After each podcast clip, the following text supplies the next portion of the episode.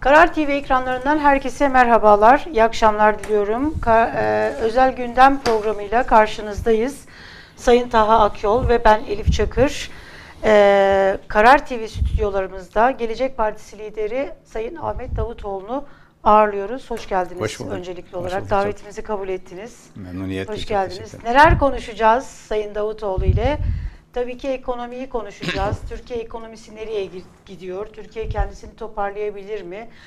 E, aşıları konuşacağız. Biden e, ve 24 Nisan'da Biden'ın yayınlamış olduğu Ermeni soykırımını tanıyan mesajı konuşacağız. Kapanma e, ve kapanmanın beraberinde getirdiği ekonomi destek paketi ve bu süre yeterli mi? Bunların tamamını konuşacağız. Tabii ki 128 milyar nerede bunu da konuşacağız. Ee, tekrar hoş geldiniz. Hoş bulduk. Ee, Taha Bey isterseniz en güncel En mevzudan güncel mı? mevzu. Çek senet. Çek senet işlerinden girelim. Çek senet e, dün e, bir kanun geçti. E, torba kanun. Torba kanunun içerisinde bir kanun e, tekrar onaylandı. E, bu pandemiyle alakalı aslında tedbir e, kapsamında geçen kanunlardan biri, birisiydi. Ee, İbraz süresinin son günü 30 Nisan ile 31 Mayıs arasında isabet eden çekler yani bir ay süreyle ibraz edilemeyecek. Sonra Kızılca kıyamet koptu. Çünkü e, ancak 1 Haziran'dan sonra bu ibraz işlemleri başlayacak. E, bir anlamda bütün ödeme sistemleri durdu. Bununla alakalı bu kez tepkiler oluşunca esnaftan, işte çekleri olan kişilerden eee, bir basın bülteni yayınlandı ve bununla alakalı kanunu önlemeye yönelik bir tedbir eee, bülteni yayınlandı. Sonrasında da resmi gazetede eee, bugün 30 Nisan Cuma ama 30 Nisan Çarşamba tarihiyle bir eee, tekrar açıklama yayınlandı. Ne diyorsunuz? Nasıl yorumluyorsunuz? Aslında- Nedir bu? Aslında bugün yaşanan iki olay devlet yönetimi itibariyle nasıl bir facia tabloyla karşı karşıya kaldığımızı gösterdi. Birisi çek senet e, meselesi olarak çok güzel tabini ifade ettiği husus. Diğeri de aşı. Evet. Önce çek senet meselesi konusunu açarsak, yani e, şu anda gitseniz Mahmutpaşa'da herhangi bir esnaf, küçük bir esnafın bildiği bir konudur çek konusu. Çünkü Türkiye'de zaten işlemlerin çoğu çekler ve senetler üzerinden yürütülür. Ve bu karşılıklı güven esasına dayalı ve sistem bu şeyi, bu sistem akışkanlığıdır. Şimdi baktığımızda bugün devleti yönetenler, Cumhurbaşkanı başta olmak üzere, Ticaret Bakanı, Ticaret Bakanlığı bürokrasisi eğer haberdar değiller sonra geleceğim haber ayrı bir konu. milletvekilleri bu tasarıyı verenler, bu tasarıyı mecliste oylayanlar, buna evet verenler demek ki hayatlarında bir gün dahi bir yerde tezgahtarlık yapmış olsalardı veya bir küçük esnafta bilebilecekleri bir konuyu şu anda bilmiyorlar. Ne var burada? Bir cehalet var, cahillik var açık ifade edeyim. Bilmedikleri gibi bilenlerle danışma ihtiyacını da Tabii duymuyor. tabii. Ama bunu herkesin bileceği bir şey ayrıca. Tabii. Tabii, İkincisi de devlet yönetimi nihayet öngörebilme kabiliyetiyle ilgilidir. Öngörebilmek de bir süreç yönetimi gerektirir. Ben hep şeyde de e, e, bakanlıkta baş hep süreç yönetimini anlatmaya çalışırdım. Yani noktasal karar almayın. Ayaküstü karar zinhar almayın. Birileri siz, size gelip bir şeyin ne kadar çok insanları mutlu edeceğini düşünüyor diyor, diyorsa bir düşünün sonra. Şimdi burada süreç yönetimi diye bir çok noktasal bir karar var. Anlaşılan kapanma kararı desteksiz bir kapanma kararı bütün uyarılarımıza rağmen desteksiz bir kapanma kararı alınca bunu telafi etmek için birçok aklı evini, aklına bir sürü fikir geldi. Burada esnaf mağdur edildiği için çeklerini ödeyemeyen esnafın yükümlülüklerini erteleyelim diye bir konu çıktı. Ama sistemin bütününü tıkayacak bir adım atıldı. Burada bütün bu bürokratik e, e, bürokrasi dünyasında en temel kavram Elif Hanım etki analizidir. Etki analizi şu, aldığınız bir kararın sonuçlarını baştan görebilmeniz ve eğer o kara- kararın doğurabileceği sonuçlardan birinden fedakarlık etmeniz gerekiyorsa onu nasıl telafi edeceğinizi de hesap etmeniz lazım. Şimdi burada karar gece alıyor, alınıyor. Sabahleyin 9'da bankalar açılıp da işlem başlayacağında takas bank başta olmak üzere bütün çek işlemleri durduğu için fiilen ekonomide ödemeler sistemi duruyor. Ya bu nasıl bir cehalet, bu nasıl bir öngörüsüzlük? İşte devlet yönetimi böyle bir akla kaldığı için bugün her gün bir çelişkiyle karşı karşıya kalıyoruz. Şimdi burada bir ekonomi skandalı var. Açık söyleyeyim bu herhangi bir küçük e, şey e, de- devlet tecrübesine e, sahip olan hiçbir toplumda yaşamayacak, yaşanmayacak bir ekonomik skandaldır. Bir hukuk skandalı var, bir de yönetim skandalı var. Şimdi ekonomik skandaldan bahsettik sabahleyin. insanlar bugün e, tam da kapanma dönemi, arkasından bayrama kadar açılmayacaklar. Ödemelerini yapacaklar. Vergi daireleri açık, vergi ödem için halkın şeyin ödemesine açık. Fakat e, kre, e, bu e, çekleri e, al, e, e, tahsil edip de ödeme imkanın yok. İbraz edemiyorsun yani daha girip de başvuramıyorsun. Bir anda bütün ödemeler sistemi durdu. Bankada para var ama banka parayı Çekemiyorsun. vermiyor. Çekemiyorsun. Yani alan memnun, veren memnun. Yani çeki ödeyecek olan ödüyor. Alacak olan da alıyor, alabilecek. Ama diyor ki devlet hayır. Sen ne sen ödeyeceksin ne sen alacaksın diyor. Ya bir dakika sen devlet olarak nasıl iki kişi arasına böylesine müdahil giriyorsun? Ha zor durumdaki esnafa yardım mı edeceksin? Onu doğrudan hibelerle et diyoruz biz. Ee, Bir yıldır. Bir yıldır dilimizde tüy bitti. Doğrudan hibe verin. Türkiye şu anda halkına, esnafa en az destek veren ülkelerin arasında geliyor. Sistemin bütünü tıkadılar. Bir ekonomik skandal. Arkasından yeni bakan, bakın Berat Albayrak yok da gölgesi bu bakanlıkta var, bu, bu kabinede var. Sayın Erdoğan, Berat Albayrak'ı bir yere getiremediği için Berat Albayrak'ın onadığı isimleri ekonomi bürokrasisine ve ekonomi yönetimine geri getiriyor. Şu anki Ticaret Bakanı bu konuları bilmeyen, pratik hiçbir tecrübesi olmayan, tek bir gün dahi herhangi bir yerde bu anlamda bir işlemde bulunmamış, ekonomi bilgisi de sığ ötesi bir bakanla karşı karşıyayız. Giden bakan e, ticareti iyi bilip ticareti kendi bakanlığıyla yapan bir e, şeydi, iş bilirdi. Bu ise bu anlamda herhangi bir tecrübesi olmadan Ticaret Bakanlığı'nın başına gelmiş iş bilmez biri. Birisi iş bildiği için sakıncalı, biri iş bilmediği için sakıncalı. İki sakıncalı arasına sıkıştı Türkiye'nin ticareti. İş bilen nasıl sakıncalı? İş bilen çünkü Yani işini biliyor. ediyor. Hani iş bilmek her zaman e, kurallara şeyle iş İş biliyorsa bilen değil, işini bilen. işini bilen bir bakan işte belli kendi şirketinden şey, e, bakanlığa e, mal satmak ve bunu da meşru görmek yani e, her bakanın e, sahip olacağı bir mazhariyet değil bu. Şimdiki bakan ise bu iş bilmez. Sen bakanlığa gelmişsin. Bir kere önce bürok şeyini toplayacaksın. Bürok durumumuz nedir? Ne var masada? Bunu e, görmek için bir e, alim şey olmaya, ekonomi profesörü olmaya gerek yok. Bunu çok rahat görebiliyor. Evet. Peki bu geldi meclise. Beni hayretler içinde bırakan şeye baktım.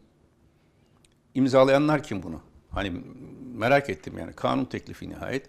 Hani o konu konuyla ilgisi olmayan, hayatlarında bu işlere girmemiş isimler çoğu. Tek tek isimleri saymayayım şimdi. Kanun Tanırım hazırlanmış, hepsini. verilmiş Hepsini. bunları imzalayın. Bir tanesi de eski futbolcu. Şimdi eski futbolcuyu ya ticaret kanunu hazırlatırsan kim olduğu belli. İkide bir de nezaketsizce bana da şahsen saldıran nezaketten uzak, kaba, nobron, mecliste e, Gergerli olayında olduğu gibi, Gergerlioğlu olayında olduğu gibi saldırgan bir birisi şimdi ticaret kanunu veriyor.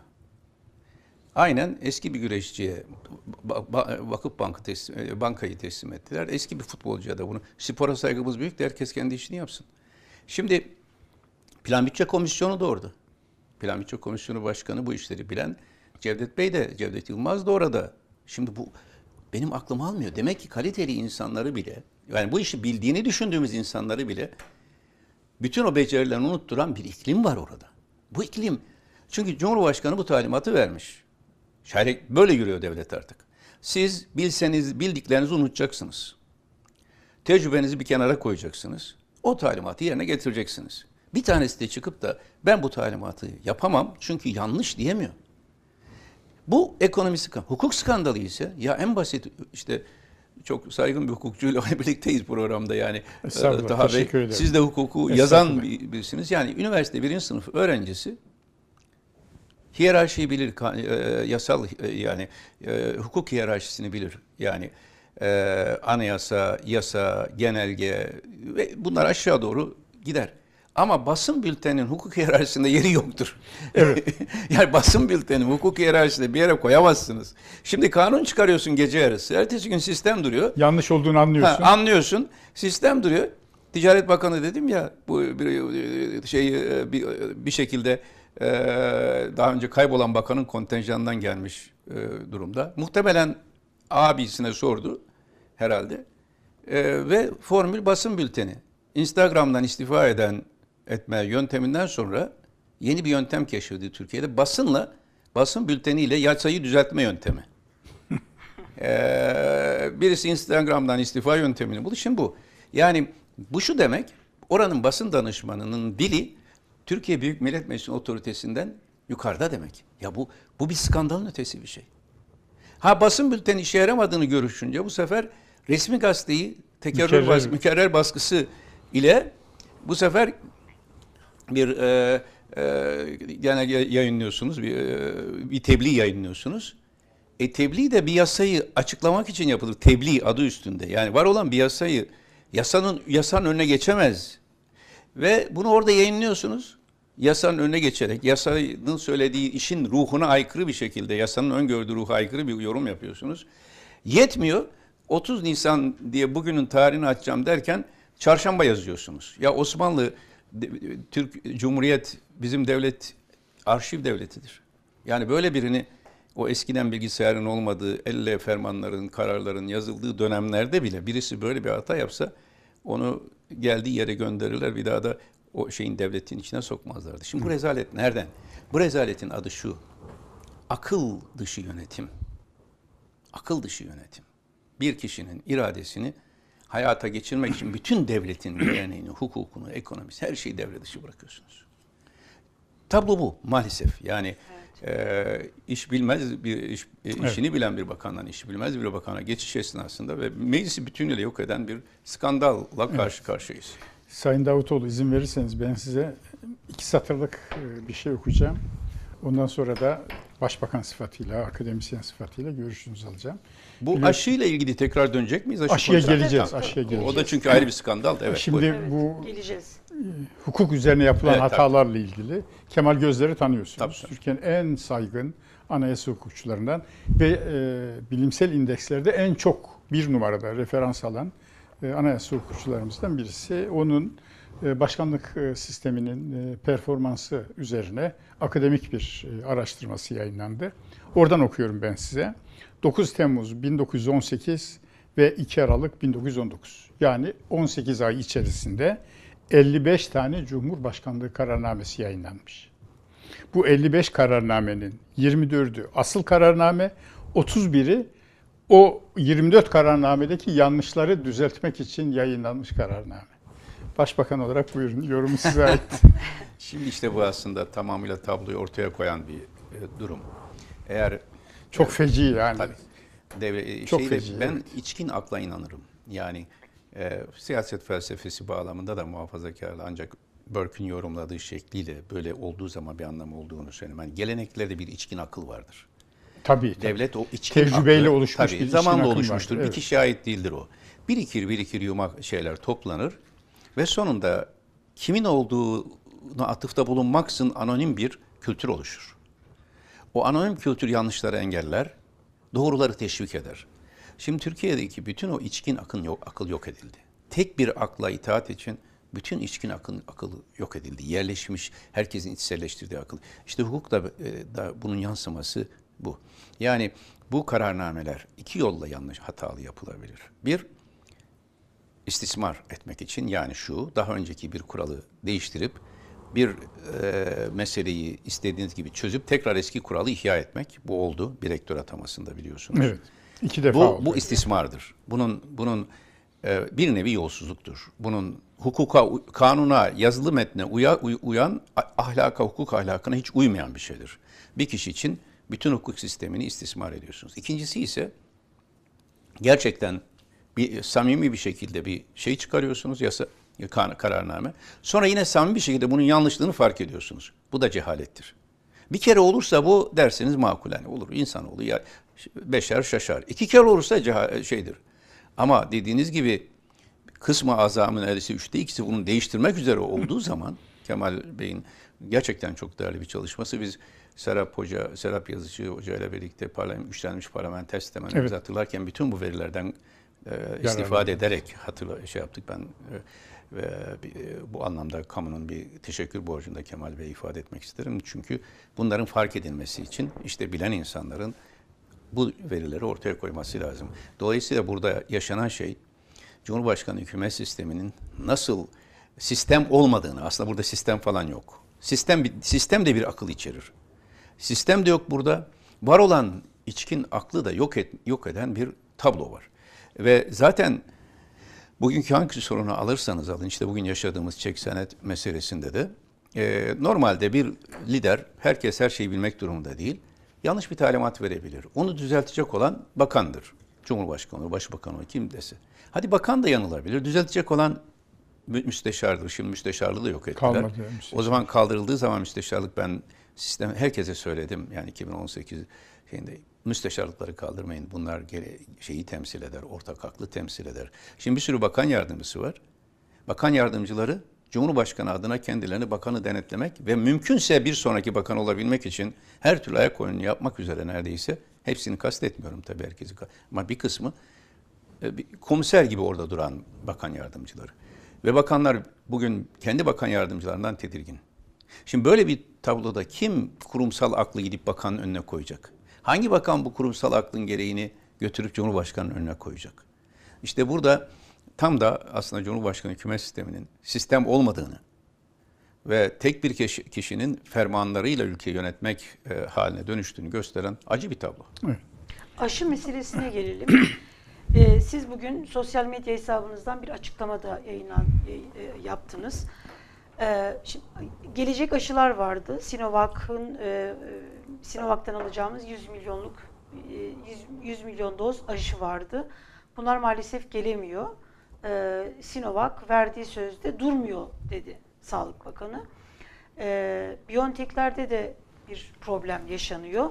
Ertelemeler oldu. O ertelemeler tekrar e, randevu ertelemeleri oldu. Sonra tekrar geri çekiyoruz denildi. Ee, bugün Cumhurbaşkanı Erdoğan aşı sıkıntımız yok dedi. Yani Sağlık Bakanı var diyor, tedarik edemiyoruz.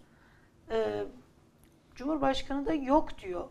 Hatta elimizde yeteri kadar aşı var. Var diyor. Evet. Şimdi e, önce bugünkü olayı tahlil edip sonra aşı meselesi de Türkiye'de tam demin dediğimiz sistemik problemin krizin kendisini gösteriyor. Bugün ben de bir video açıklamasında bunu dile getirdim. Şimdi ortada iki tane açıklama var. Önce Evet. bunu bir görelim. Sonra aşının e, niye tedarik edilmediği Biz soruna inanacağız? Heh, Şimdi çarşamba günü bilim kurulu bakın. Bilim Evet. kurulu adı bilim kurulu. Bilim kurulu toplandı. Sayın Fahrettin Koca da o kuruldan çıktı ve dedi ki önümüzdeki iki ay aşı tedarikinde bazı sıkıntılarla karşılaşabiliriz. Sonra rahatlayacağız dedi. Bu Sayın Fahrettin Koca'nın son 6-7 aydır zaten millete verdiği temel argüman bu. İleride rahatlayacağız. Şimdi sıkıntı var falan. Ve bunu bilim kurulu toplantısından sonra yaptığına göre bilim kurulunda bu değerlendirildi Görüşülmüş ve bu sonuç ortaya çıktı. Yani bilim bunu diyor. Sadece Fahrettin Koca'nın görüşü değil bu. Zaten hepimizin bildiği bir şey de. Ee, Şimdi bugün Cumhurbaşkanı Cuma namazından çıkar, çıkarken yine açıklama yaptı. Bu Cuma namazı e, çıkışında yani ayaküstü yapılan açıklamalar zaten bize e, tehlikeli. Bir açıklama yaptı ve aşı, merak etmeyin aşı tedariki de sorun yok, aşı var dedi. Şimdi olay şu. Ya Fahrettin Koca doğruyu söylüyor ya Cumhurbaşkanı. Eğer Fahrettin Koca doğruyu söylüyor ve Cumhurbaşkanı kendi bakanlığı tekzip edip halk önünde küçük düşürüyorsa Fahrettin Koca kendisine saygısı varsa istifa eder. Bir cumhurbaşkanı halk önünde benim bakanım yalan söylüyor diyemez. Ee, derse bakana düşen istifa etmektir. Çok net. Kendisine saygısı olan bir bakan bugün istifa ederdi. İstifaya mı Ha, çağırıyorsunuz? tabii Sağlık tabii Bakanı? net olarak çağırıyorum.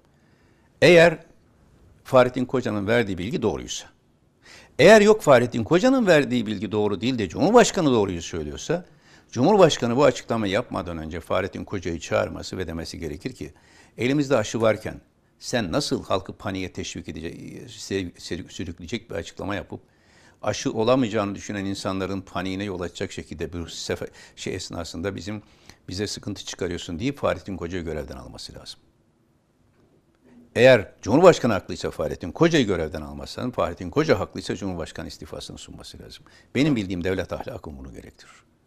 Ben başbakan olup ol- oldu olsun veya bir e, cumhurbaşkanı bu görevde olsam bir bakan halkı paniğe sevk edecek bir açıklama yapmışsa görevden alırım. Hiç gözün yaşına bakmam.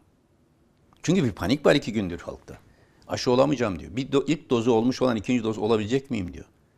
Ve kimse de çıkıp bir açıklama yapmıyor.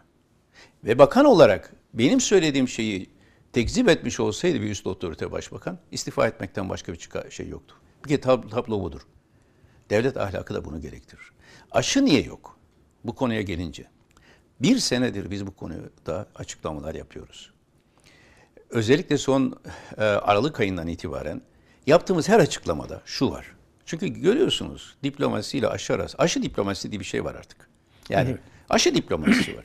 Evet. Aşı milliyetçiliği de var. Aşı milliyetçiliği var, aşı diplomasisi var, aşı stratejisi var. Yani aşı ile ilgili artık bir başlı başına bir külliyet var. Şimdi aşı stratejisi nedir? Şudur. Bu aşı, bu şeyi ekonomik boyutu da var bunun. Bu krizi ekonomik bir kriz haline dönüştürecek olan şeyleri engellemenin yolu ne? Aşı yalayarak şeyi düşürmek, vaka sayılarını düşürmek, halka güven vermek. Aşı bu salgının en önemli e, barutu. En önemli elindeki en önemli kart. Engelleyebilecek şey. O zaman strateji şudur. Bir, ben kendim yapayım bu aşıyı. Kimseye bağımlı olmayayım. Güzel. Bunu başladılar. Başladıklarını ala ile vala ile ilan etti. Hatta Sanayi Teknoloji Bakanı da Sağlık Bakanlığı'na e, rekabet halinde kendisi aşı oldu falan. Ve Nisan ayında geleceğini Cumhurbaşkanı söyledi. Bakın Nisan ayı bitti. Nisan ayında aşıların başlayacağını Ni- Nisan ayı bitti. Ortada daha yerli milli aşı yok. Bilim adamları çalışıyor. Ben tetkik ettirdim. Bizim Sağlık Politikaları Kurulu'nda. Gerçekten Erciyes Üniversitesi'nde son derece iyi bir çalışma yürüdü. Ama sağlık çalışanlarının e, fedakarlıklarını e, Sağlık e, Bakanı ve Cumhurbaşkanı heba ediyor. Lebalep kongrelerle. Bilim adamlarının çalışmalarında yine kendileri heba ediyorlar. Hukuki bir takım prosedürlere tabi kılarak o iç çalışmanın yürümesini engellediler. Herkes tetkik etsin Erciyes'teki aşı çalışması. Ve nihayette gelmedi. Peki elinde aşı yoksa yapacağın şey nedir? Aynen enerji tedariği gibi. Yani bütün enerji enerji ithal edeceksen bütün enerjide bir ülkeye bağımlı olmak ister misin? İstemezsin. Çeşitlendireceksin. Çeşitlendirirken de yöne alacaksın. Bilim kurulunun yaptığı tavsiyeler e, bağlamında en etkin aşıdan başlayarak işte burada aşı diplomasisi başlıyor. Başlayarak yurt dışından te- temin edeceksin. Çok açık herkesin bildiği bir gerçek var. Sinovac'ta, Sputnik'te etkin aşılar değil. Yani dünyada çok birçok yerde işte Brezilya'da Sputnik e, testleri geçemedi. Sinovac ise kendisi için Sinovac aşısını yeterli görmediği için Almanya'dan BioNTech aşısı aldı. E, 100 milyon doz hemen sipariş verdi. Çin BioNTech aşısına sipariş verirken 100 milyon doz bizimkiler Sinovac'a tek yönlü bağımlı oldular. Ve ben o zaman çıktım söyledim. Doğu Türkistan meselesi sürerken Çin'e yaptığınız her bağımlılık ilişkisi kurduğunuz aşı üzerinden ya Doğu Türkistan'ı feda etmeyi getirecek beraberinde ya da aşıyı feda edeceksiniz. İkisi bir arada olmaz. Peki Çin e, BioNTech'i sipariş verip alırken Türkiye nasıl alamıyor? E, çünkü aşı diplomasisi dediğimiz şey de sınıfta kaldı. E, ve yine bilgi olarak söylüyorum. O Aralık ayında Çin aşıyı Doğu Türkistan karşısında eline bir kart olarak aldı. Küstahça Çin Büyükelçisi geçen aylar biliyorsunuz açıklama yaptı. Türk siyasilere dönük olarak Sayın Akşener'e ve Sayın Mansur Yavaş'a. Böyle bir ortamda e, Çin Dışişleri Bakanı bizim Dışişleri Bakanı arıyor ama şirketler arası anlaşma yapılmamış. Tam bir iş bilmezlik ve diplomasi felaketi. Onu fark ettikten BioNTech'e temas kurmaya kalkıştılar. Geç bir şekilde. Çünkü onlar da kendileri e, arz ettikleri aşıyı e, birçok piyasaya bağlamışlar. Şimdi ya, Nisan ayına böyle gel şimdi bu, Mart ayına böyle geldik. Mart ayında tekrar bir şekilde bunların olacağını 24 Mart açıklamasına bakın Sağlık Bakanı. Hiçbir problem yok. Sinovac geliyor, BioNTech'i alıyoruz vesaire. Şimdi aradan 3 hafta geçmiş. 3 4 işte e, krizin şeyin başladı aşı tedariki sorunu. Tekrar teslim oluyoruz. Yani bir aşı diplomasisinde sınıfta kaldı. Aşı üretiminde sınıfta kaldı. Ve halkın sağlığıyla oynuyorlar. Şimdi bunun üzerine de dün evvelsi günkü açıklamayla bugünkü açıklama yan yana koyun. Yine bir yönetim krizi. Artık e, her gün e, bir krize uyanıyoruz ve akşama kadar da o kriz unutuluyor. Akşam başka bir krizde tekrar yatıyoruz. Yani üç krizi aynı anda e, içselleştirmeye çalışan psikolojik bir vaka haline dönüştü bizim toplumsal e, halimiz. Bu aşı tedarikindeki sorunlarda belirttiğiniz aşı stratejisinin olmaması, sevki idare problemlerinin yanında finansman sıkıntısı da olabilir mi? Aşı finansmanı Türkiye'nin karşılamayacağı ölçekte değil. Yani üretimi de öyle değil. Yani aslında burada aşının yol açtığı finansal sıkıntı olağanüstüdür. Yani neden? Eğer şimdi bakın e, bir e, bizim e, kurucu arkadaşlarımızdan kurumsallaşma komisyonu başkanımız e, arkadaşımız Amerika'ya gitti. Orada geçmişte orada bulunmuş çok yüksek e, üst düzey yönetim kademe şeylerde şirket yöneticiliği yapmış bir arkadaşımız. E, Zoom toplantısına katıldı. Amerika'da şu anda hayat normale dönüyor. Tabii. Günde 3 milyon kişi aşıyorlar, aşılıyorlarmış. 3 milyon kişi. Artık sıra falan yok. Yok. Başvuran oluyor. Hayır bir de oto, otogarlarda yapıyor. Tabii, oto, tabii, tabii. Otoparklarda yapılıyor diyor. Giriyorsunuz öyle bir güzel şey organizasyonla ve Amerika'da hayat normale dönüyor. Avust Avusturya, Avustralya zaten döndü. Zaten. Oralar İsrail tamamıyla zaten, evet. birçok yer. Peki sen niye dönemedin?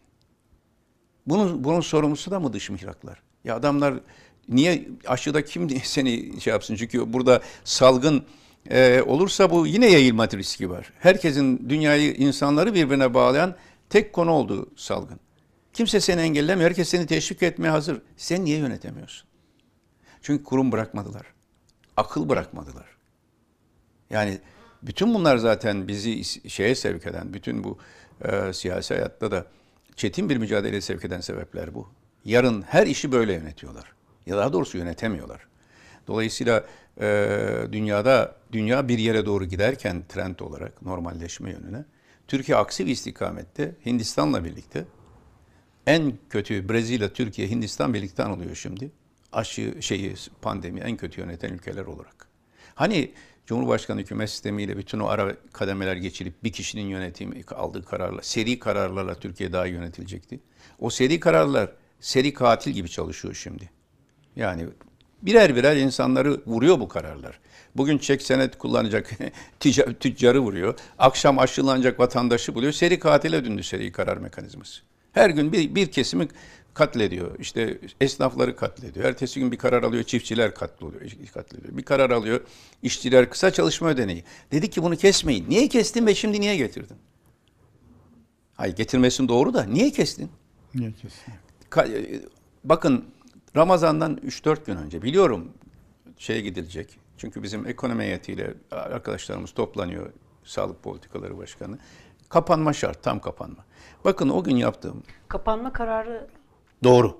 Kesinlikle doğru. destekliyorsunuz. Doğru. Hatta Eksik. e, ben Ramazan'dan önce yaptığım açıklamada derhal kapa- tam kapanma kararı alın. Başka türlü bu salgını durduramayacağız, durduramayacaksınız.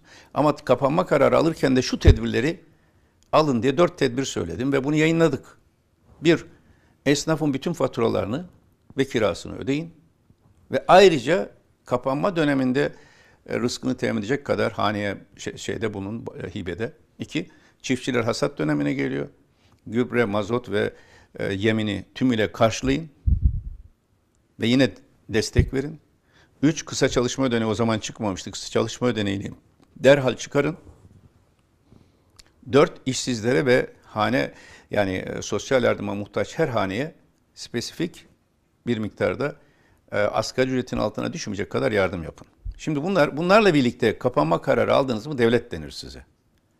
Ama bunlar olmadan kapanma kararı alırsanız e, de- halktan kopmuş bir e, otokrasi yönetimi var demektir. Dün bir paket açıklandı. Bu hanelere yardım 1000 Ba- liradan komedi. 1100 lira. Komedi bir haneye bin- 1100 lira 5 milyar TL esnaf krediler ertelendi. İşte bugün de- Yetmez, yetmez. Bakın neden yetmez? Erteleme bir şey değil. Ben bugün, e, dün gece yaptığım kıraathaneler, yeni bir parti olarak yeni bir program başlatıyoruz her hafta.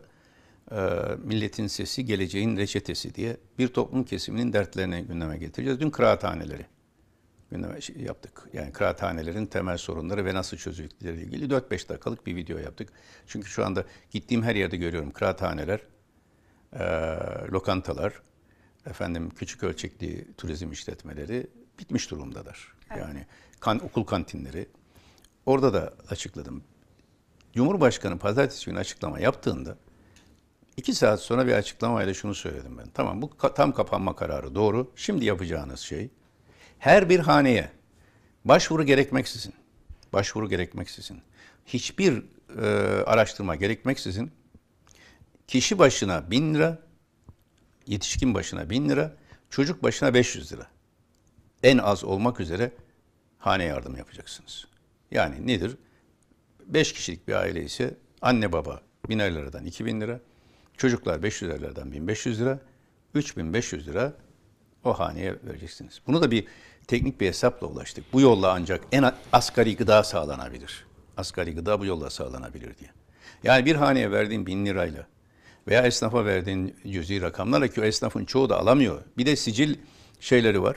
Kredi almada sicil eski sicile bakıyorlar. Zaten adamın sicili perşan olmuş yani iş yapmıyor ki sicili olsun. Bir sicil affı da getirmek gerekiyor. Bunlar olmadan bu yapılan desteklerin hiçbir kıymet harbiyesi olmuyor. Ve Amerika'da ne yaptılar? Avrupa'da ne yaptılar? Ee, Almanya'da, Amerika adrese çek gönderdiler her ay. Yani sormadı. Çünkü elinde devletin her şeyi var. E-devletin var. Gir hane haneyi görüyorsun, resmini görüyorsun o hanenin. Sormaya gerek yok ki. Müracaat etmesine ben üç kişiyim bana şunu yapın demeye gerek yok ki. Sen biliyorsun her bir haneye kişi başına çeki göndereceksin. Gönderselerdi çeki yalnız şu olurdu. Bugün o çekte yasak ibraz edilemez derlerdi. Yine yine işini karıştırırlardı ama doğrudan bu yardımlar olmadan gerçekten halkın durumu felaket Elif Hanım. Ben Anadolu'da şeyde görüyorum tabi. Felaket. Yani bu onurlu bir halk bizimkisi. Bir de beni esas en çok bu şey çektiren hani kaygılandıran şeylerden birisi tabii dar kesimli bütün halkın ihtiyaçları şey. Bir de hayat standardı aniden düşen milyonlarca kitle var. Yani daha önce orta sınıfken bir anda asgari ücrete düz- düzeyine düşmüş insanlar var. Dün birisi bu şekilde e, rastladım. Büyük bir işletmesi var. e, şey gıda sektöründe. Şimdi kendisi e, motosikletle kurye yapıyor. Yani ve yaşı 50 yaşında falan. Şimdi helal rızık için bunun peşinde. Sen ise yine dün bir video yayınladık. E, kapanma kararı olduğunda ne olur? Mücbir sebep olarak. Şimdi kapanma kararı demek e, otoyollardan, e, tünellerden, efendim köprülerden geçilmeyecek demek değil mi? O zaman diyeceksin ki bu kapanma döneminde bu, bu hazine yardımları da bu hazine garantileri de burada ödenmeyecekti. Bir buçuk milyar Türk lirası 18 gündeki bu şeylere şirketlere ödenecek para bir buçuk milyar. Şimdi sen ondan ödemekten feragat etmiyorsun. Onu ödüyorsun. Çünkü orada senin yandaşın yaşatılması gereken, ülkenin menfaatinden daha fazla menfaat sahibi olan bir kesim var. Öbür tarafta fakir fukaraya eee, ihtiyaç sahibine destek vermekte cimri davranıyorsun. Bu devlet ahlakıyla bağlaşmaz.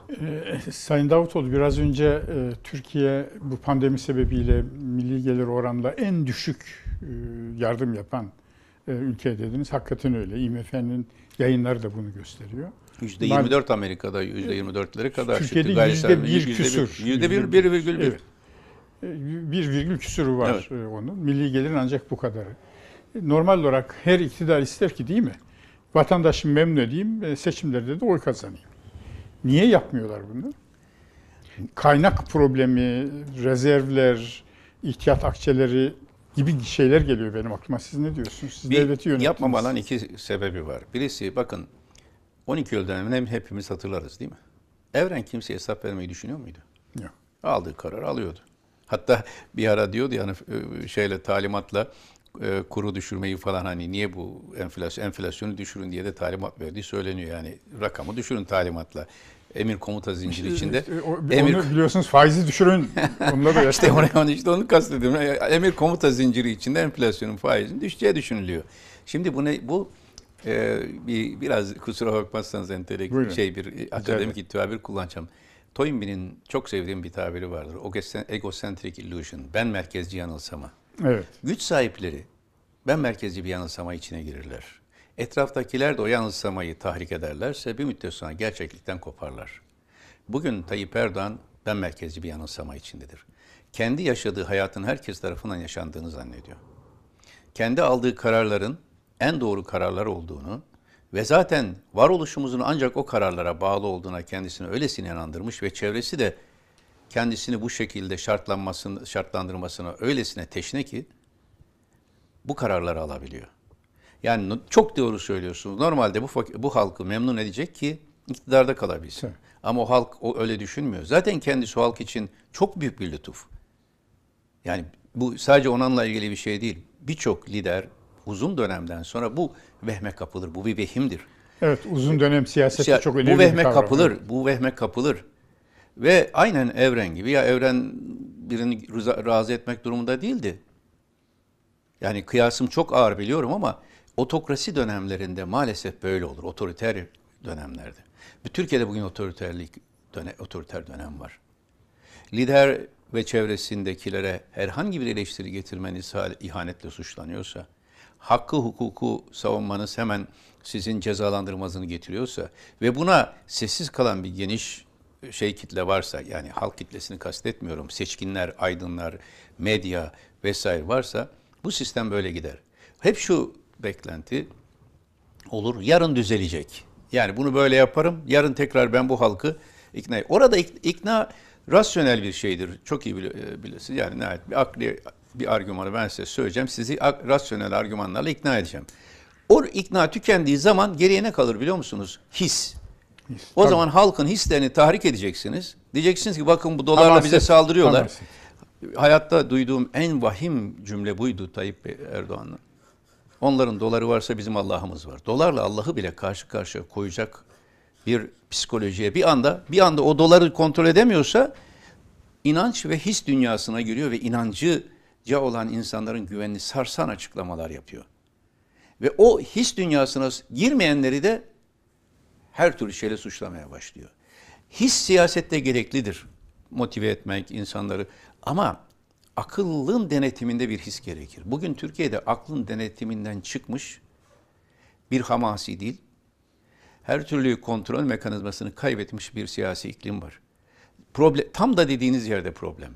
Şunu düşünüyor, tam yaklaşırken seçime ben öyle bir şey çıkartırım ki, şunu da söyleyeyim, sadece o sorun şeyli değil bu konuda. Bunu çıkartacak çevreler de çok. İşte bir açıklamayla bir bakarsınız o geniş muhafazakar kesimleri, işte bir çağ dışı bir başörtü yasağından birisi bahseder, birisi birine hakaret eder, birisi bir şey söyler. Bu tür çevreler de var Türkiye'de. Bir anda e, o geniş kitleleri konsolide edeceğini düşünür Tayyip e, Cumhurbaşkanı. Ben öyle bir yer gelir ki bir kutuplaşmayla insanlara ya benimle beraber olacaksınız ya da bütün haklarınız gidecek denklemine sokarım ve oyu geri alırım. İşte bizim Gelecek Partisi olarak çıkışımız bunu engelledi. Eğer orada sıkışırsanız biz varız burada. Biz sizin haklarınızı çiğnetmeyiz. Bugün her yerde ben onu söylüyorum Anadolu'da özellikle AK Parti'nin güçlü olduğu yerlerde. Artık sizin haklarınızı kendisi bagajlarla siyaset yapmak zorunda olan bir iktidar koruyamaz. Sizin haklarınızı ancak biz koruruz. Hiç tereddüt etmeyin. 28 Şubat'ta bir daha kimse Türkiye'yi geri getiremez. Bunun garantisi Erdoğan değil. 28 Şubat ideolojisi tekrar hortladıysa 28 Şubat'ın ideologlarını e, sistemde paye veren Erdoğan'dır ve bir de 28 yaptığı hatalarla insanları dinden, maneviyattan soğutan Erdoğan'dır. Bugün Böyle 28 bir Şubat'ın soğumayı görüyor musun? kesinlikle her yerde, her evde, Maalesef. evet. her evde. Yani bugün cuma hutbelerine insanlar nasihat almak için giderlerdi. Bizim gençliğimizde böyle Öyle, merkezi cuma hutbeleri yoktu siz bilirsiniz. Tabii. Gönenli Mehmet Efendi, Sultanahmet'te bir hoş sohbet, şeyle, Hoca vardı, sohbet evet. eder gibi böyle insanlarla konuşur gibi e, konuşurdu. Herkes cuma namazına bir şeyle giderdi. Ama şimdi cuma namazı hutbelerine bile insanlar cuma namazı esnasında neredeyse so- soğumaya başlamışlarsa bunun sorumlusu bu iktidardır. Türkiye'de insanları dini bak ina- inançlar bağlamında kutuplaştıran her şey insanları dinlen. Din merhamettir, din adalettir, din kindarlık değildir, din inat değildir. Din insanların onurlarıyla oynamak değildir, insanlara onur katmaktır. İnsan onuruna saygı göstermektir. E Şimdi burada o zaman başlıyor, dikkat edin hemen dış mihrak suçlaması. Peki dış mihraksa Allah aşkına 24 Nisan kararına bu kadar edilgen, bu Böylece kadar teslimiyetçi, Ermeni meselesine, soykırım Evet, meselesine. teslimiyetçi Ama- bir tavrı nasıl Evet. sürdürebilirsin? Onu o, o konuya geçmeden önce ben e, AK Parti seçmeninde e, e, siz dediniz ki biz Gelecek Partisi olarak bu duyguyu yarattık. Yani biz varız burada. E, özellikle AK Parti tabanında bu alternatif parti var, partiler var duygusu e, oluştu mu? Yani Bu oluştu. alternatif Desteği. parti var duygusu oluştu. Partiler demiyorsunuz. Yok parti var diyorsunuz. evet. Bugün AK Parti kitlesinin karşısına cesaretle çıkıp bütün hesabı ile bütün şeyi yüklenmeye hazır tek parti var Gelecek Partisi. Yani bunu biz bir tek AK Parti'ye e, kitlesine hitap ediyoruz anlamında söylemiyorum. Ama bu meydan okumayı biz karşıladık. AK Parti'nin en güçlü olduğu sokaklarda dolaşıyorum ben. İstanbul'da, Esenler'de. Efendim ilçelerde, Fatih'te, her yerde dolaşıyorum. Ben Halkın önüne Antep çıkıyorum. ve Urfa'ya geldim. Tabii tabii. birlikte Siz gördüm beraber orada. geldiniz. İşte Urfa'da, bakın Urfa, Şanlıurfa AK Parti her zaman %60-65'in üzerinde destek veren yer. Beraberdik. Bir buçuk kilometre yolu Balıklı Göl'e kadar çarşıdan, yani çarşının içinden 5 saatte aldık daha. 5 saatte. Ve insanlar tek tek dert anlatıyor. Eskiden şöyle derlerdi aynı sokağa indiğimde bana. Ya hocam işte kalsaydınız beraber olsun. Şimdi ise bizi kurtar. İşte siz e, beraber otobüsün önüne atıp bizi kurtarın hocam artık diye. Yeter artık diye. Ve ben AK Parti'ye oy verdim. Bir daha vermeyeceğim. Ne olur kurtarın diye. Hatta Kahramanmaraş'ta siz vardınız. Sonra slogan haline döndü. Evet. Tez gel hocam diye. Evet. Ee, yani bunu şahsleştirmek için söylüyor değilim. Halkın tepkisini göstermek için söylüyorum. Ee, o anketler falan Türkiye'nin nabzını tutmuyor. Büyük bir tsunami geliyor. Bakın 2001'dekine benzer bir dip dalga 28 Şubat'ta gösterdiği tepkiyi bugünkü duyarsız iktidara göstermeye başladı. Bu iktidar sahiplerinin biraz silkelmeleri lazım, biraz halka dönmeleri lazım ama dönmeyecekler, dönmüyorlar. Ee, Kahramanmaraş, Kütahya, Adana, Gaziantep, Kilis, Şanlıurfa, Adana hadi biraz daha kozmopolit siyasal anlamda farklı partilere şey ama diğerlerin hepsinde Cumhur İttifakı'nın mutlak hakimiyetinin olduğu yerler. Ve öyle biz gittiğimizde bir kongre yapıp kapalı salonda 2-3 sokak dolaşmıyoruz işte Elif Hanım şahit oldu. Nizip'te otobüsle geçeyim dedim. İnsanlar otobüsün önüne atladılar ve indirdiler beni en sona. Zorla indim neredeyse indirdiler Nizip'in meydanında. Hani sadece çünkü Şanlıurfa'ya yetişecektik. Ee, insanlar yolda yüzlerce ara- araçla konvoyla bekliyorlardı Birecik'in, Birecik'te. Önüm, önümüze atladılar artık indim şeye. Buralarda insanlar artık e, iktidardan ümidini kesmişler. Niye Gelecek Partisi var diyorum. Çünkü ben biz kadro olarak onlarla yüzleşmeye, konuşmaya, bazen eleştirecekler. Eleştiriye de hazırım ben. Evet yani e, bu meselenin bütün o ağır sorumluluğunu üstlenmeden siyaset yapılmaz. Şu- çarpıcı bir şey daha zikredeyim. Hani var mı sorunuza cevap için. E, ben normalde biz bu yoğun tempoya Ramazan'dan önce 10 günde 11 il dolaştım. Devam edecektik Ramazan'da. Ama e, şey e, kapatmak kararı alınınca Zoom'a döndürdük toplantıları ve 5 kategoride Zoom toplantıları başlattık şimdi. Benim günde 8-10 saatim falan Zoom'da geçiyor şimdi. Bir, il başkanlarını, bütün il başkanlarını grup bölgeler olarak topladım. Yani Güneydoğu il başkanları, Doğu Anadolu, Ege il başkanları, Marmara. Onu bitirdim.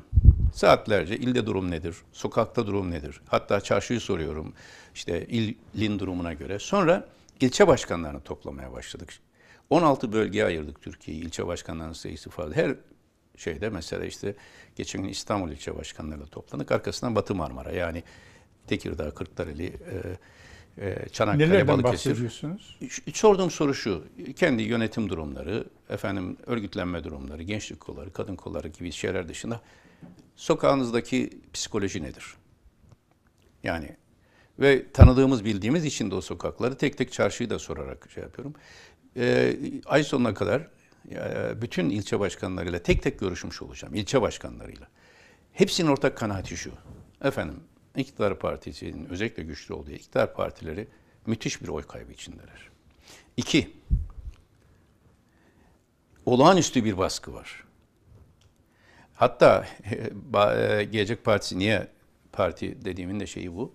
Ee, diyorlar ki mesela il başkanı diyor şurada şu ilçe başkanı görevlendirdik. Fakat e, gelip özür diledi. Çünkü ertesi gün hemen fark ediyorlar. Üyeler, üyeler Yargıtay sistemine düştüğünde herkes görüyor. Gidiyorlar iki yol var üyelere. Ya diyor istifa, e, çekileceksin, istifa edeceksin. Seni e, çocuğu şurada yakının var, işten al- alırız, şunu yaparız. Veya sen, sen niye oraya gittin? Biz sana daha iyisini veririz. Bunu çok duyuyoruz. Gazeteciler Daha olarak iyisini veririz. çok duyuyoruz. Daha iyisini veririz. Ve dedim ki arkadaşlara demek ki dedim Gelecek Partisi olarak artık işkur gibi çalışıyorsunuz öyle mi? İnsanlar gelip buraya bir selam verince AK Parti'den e, şey yapılıyor. Bazı istifalar falan duyma sebebi bunlar. Fiili baskılar uygulanıyor. Şimdi Türk siyasetinin hiçbir zaman bu rezalet görülmedi. Hiç görmedim. Hiçbir zaman görülmedi. zaman. Bırakın e, insanlar e, bir siyasi tercihte bulundu diye yakınlarını işten atmalar ne demek oluyor? Almalar. E, bu tabloyu yani şu değil benim ben iki siyasete karşıyım. Bir İstanbul plazalarında kurulan siyaset Türkiye yönetemez. İki Ankara bürokrasisinde kurulan siyaset Türkiye yönetemez. Türkiye yönetecek siyasetin damarları Anadolu'da, kılcal damarlar Anadolu'nun her bir köşesindedir. Dolayısıyla biz parti olarak her yerde bununla yüzleşiyoruz. Beni şey yapan husus şu, e, tabandan şöyle düşünün. Hani Şerif Mardin merkez çevre şeyi gibi. Siyaset çevrede değiştikçe merkez değişmek zorunda kalıyor Türkiye'de. Çevre siyaseti değişmeden merkez kendi kendini değiştirmiyor kolay kolay. En tutucu yer merkezdir. Her Bugün- devirde en Öyle. tutucu En yer. tutucu yer merkezdi. Bugün geniş muhafazakar kitlelerin kanaat önderi olarak gördükleri yerde merkez gibi görün. Onlar biliyorum en sona dönüşecekler. Görüyorlar her şeyi. Görüyorlar ve susuyorlar. Bugün e, cuma namazı çıkışı bir, bir eski bir siyasi dostum yani selam verdi, şey yaptı. Hep eleştirel bakmış biri. Şu anda AK Parti, son kongrede AK Parti'de e, MKYK'da görev aldı. İnsan üzülüyor. Daha önce eleştirenlerin çoğu, isim isim hepsi gözümün önünde şimdi. Şu anda AK Parti MKYK'sı denilen MKYK üyelerinin, disiplin kurulu üyelerinin tek tek kenara çekin. Yüzde yetmişi durumdan şikayet edecektir. Bakın yüzde yetmişinden aşağı değildir. Ama kamuoyu önünde başka şeyler söylerler. Şimdi bu e, şey çözülme hali nereye doğru gidiyor? Bunlarla yüzde çok olan biziz. Ve şahsen benim. Ben bunu şahsileştirmek adına söylemiyorum. Bir borcumuz var bu millete. Ve bu borcu ödeyeceğiz. Arkadaşlara da öyle diyorum. Bu siyaseti çıkar için gelen gelmesin. Ama bizim millete bir borcumuz var.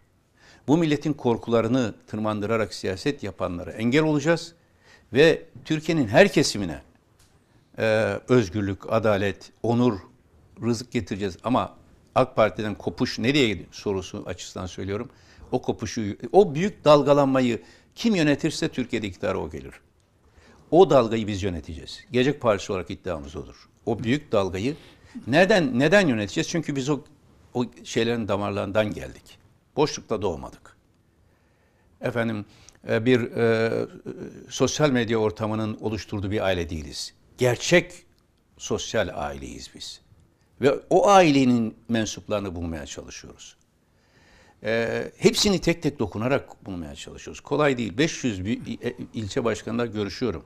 Her görüştüğümde de büyük bir heyecan oluşuyor. O gidip heyecana şeyine yansıtıyor. Kimisi de çocuklarını falan alıp Zoom'a karşıma oturuyor. O heyecanı o toplantı şeylerde oluşturacağız. Biz bunu yaparız. Arkadaşlara da söylediğim şey bu e, kültürü. Zoom bizim için bir fırsat. Valla ben şey inanmam. Yani iyi konjonktür, kötü konjonktür yoktur. Diplomaside de arkadaşlar öyle derdim dışlama. Hiçbir kötü konjonktür diye bir şey tanımıyorum. Bazen en yoğun kriz en büyük diplomatik başarının tohumunu bünyesinde taşır. Dolayısıyla pesimizm yok. Şu anki Türkiye'de yoğunlaşan kriz büyük bir açılımın tohumunu nüvesinde taşıyor. Biz o büyük yeni bir vizyonun e, taşıyıcıları olacağız. Çok açık ve net. Evet.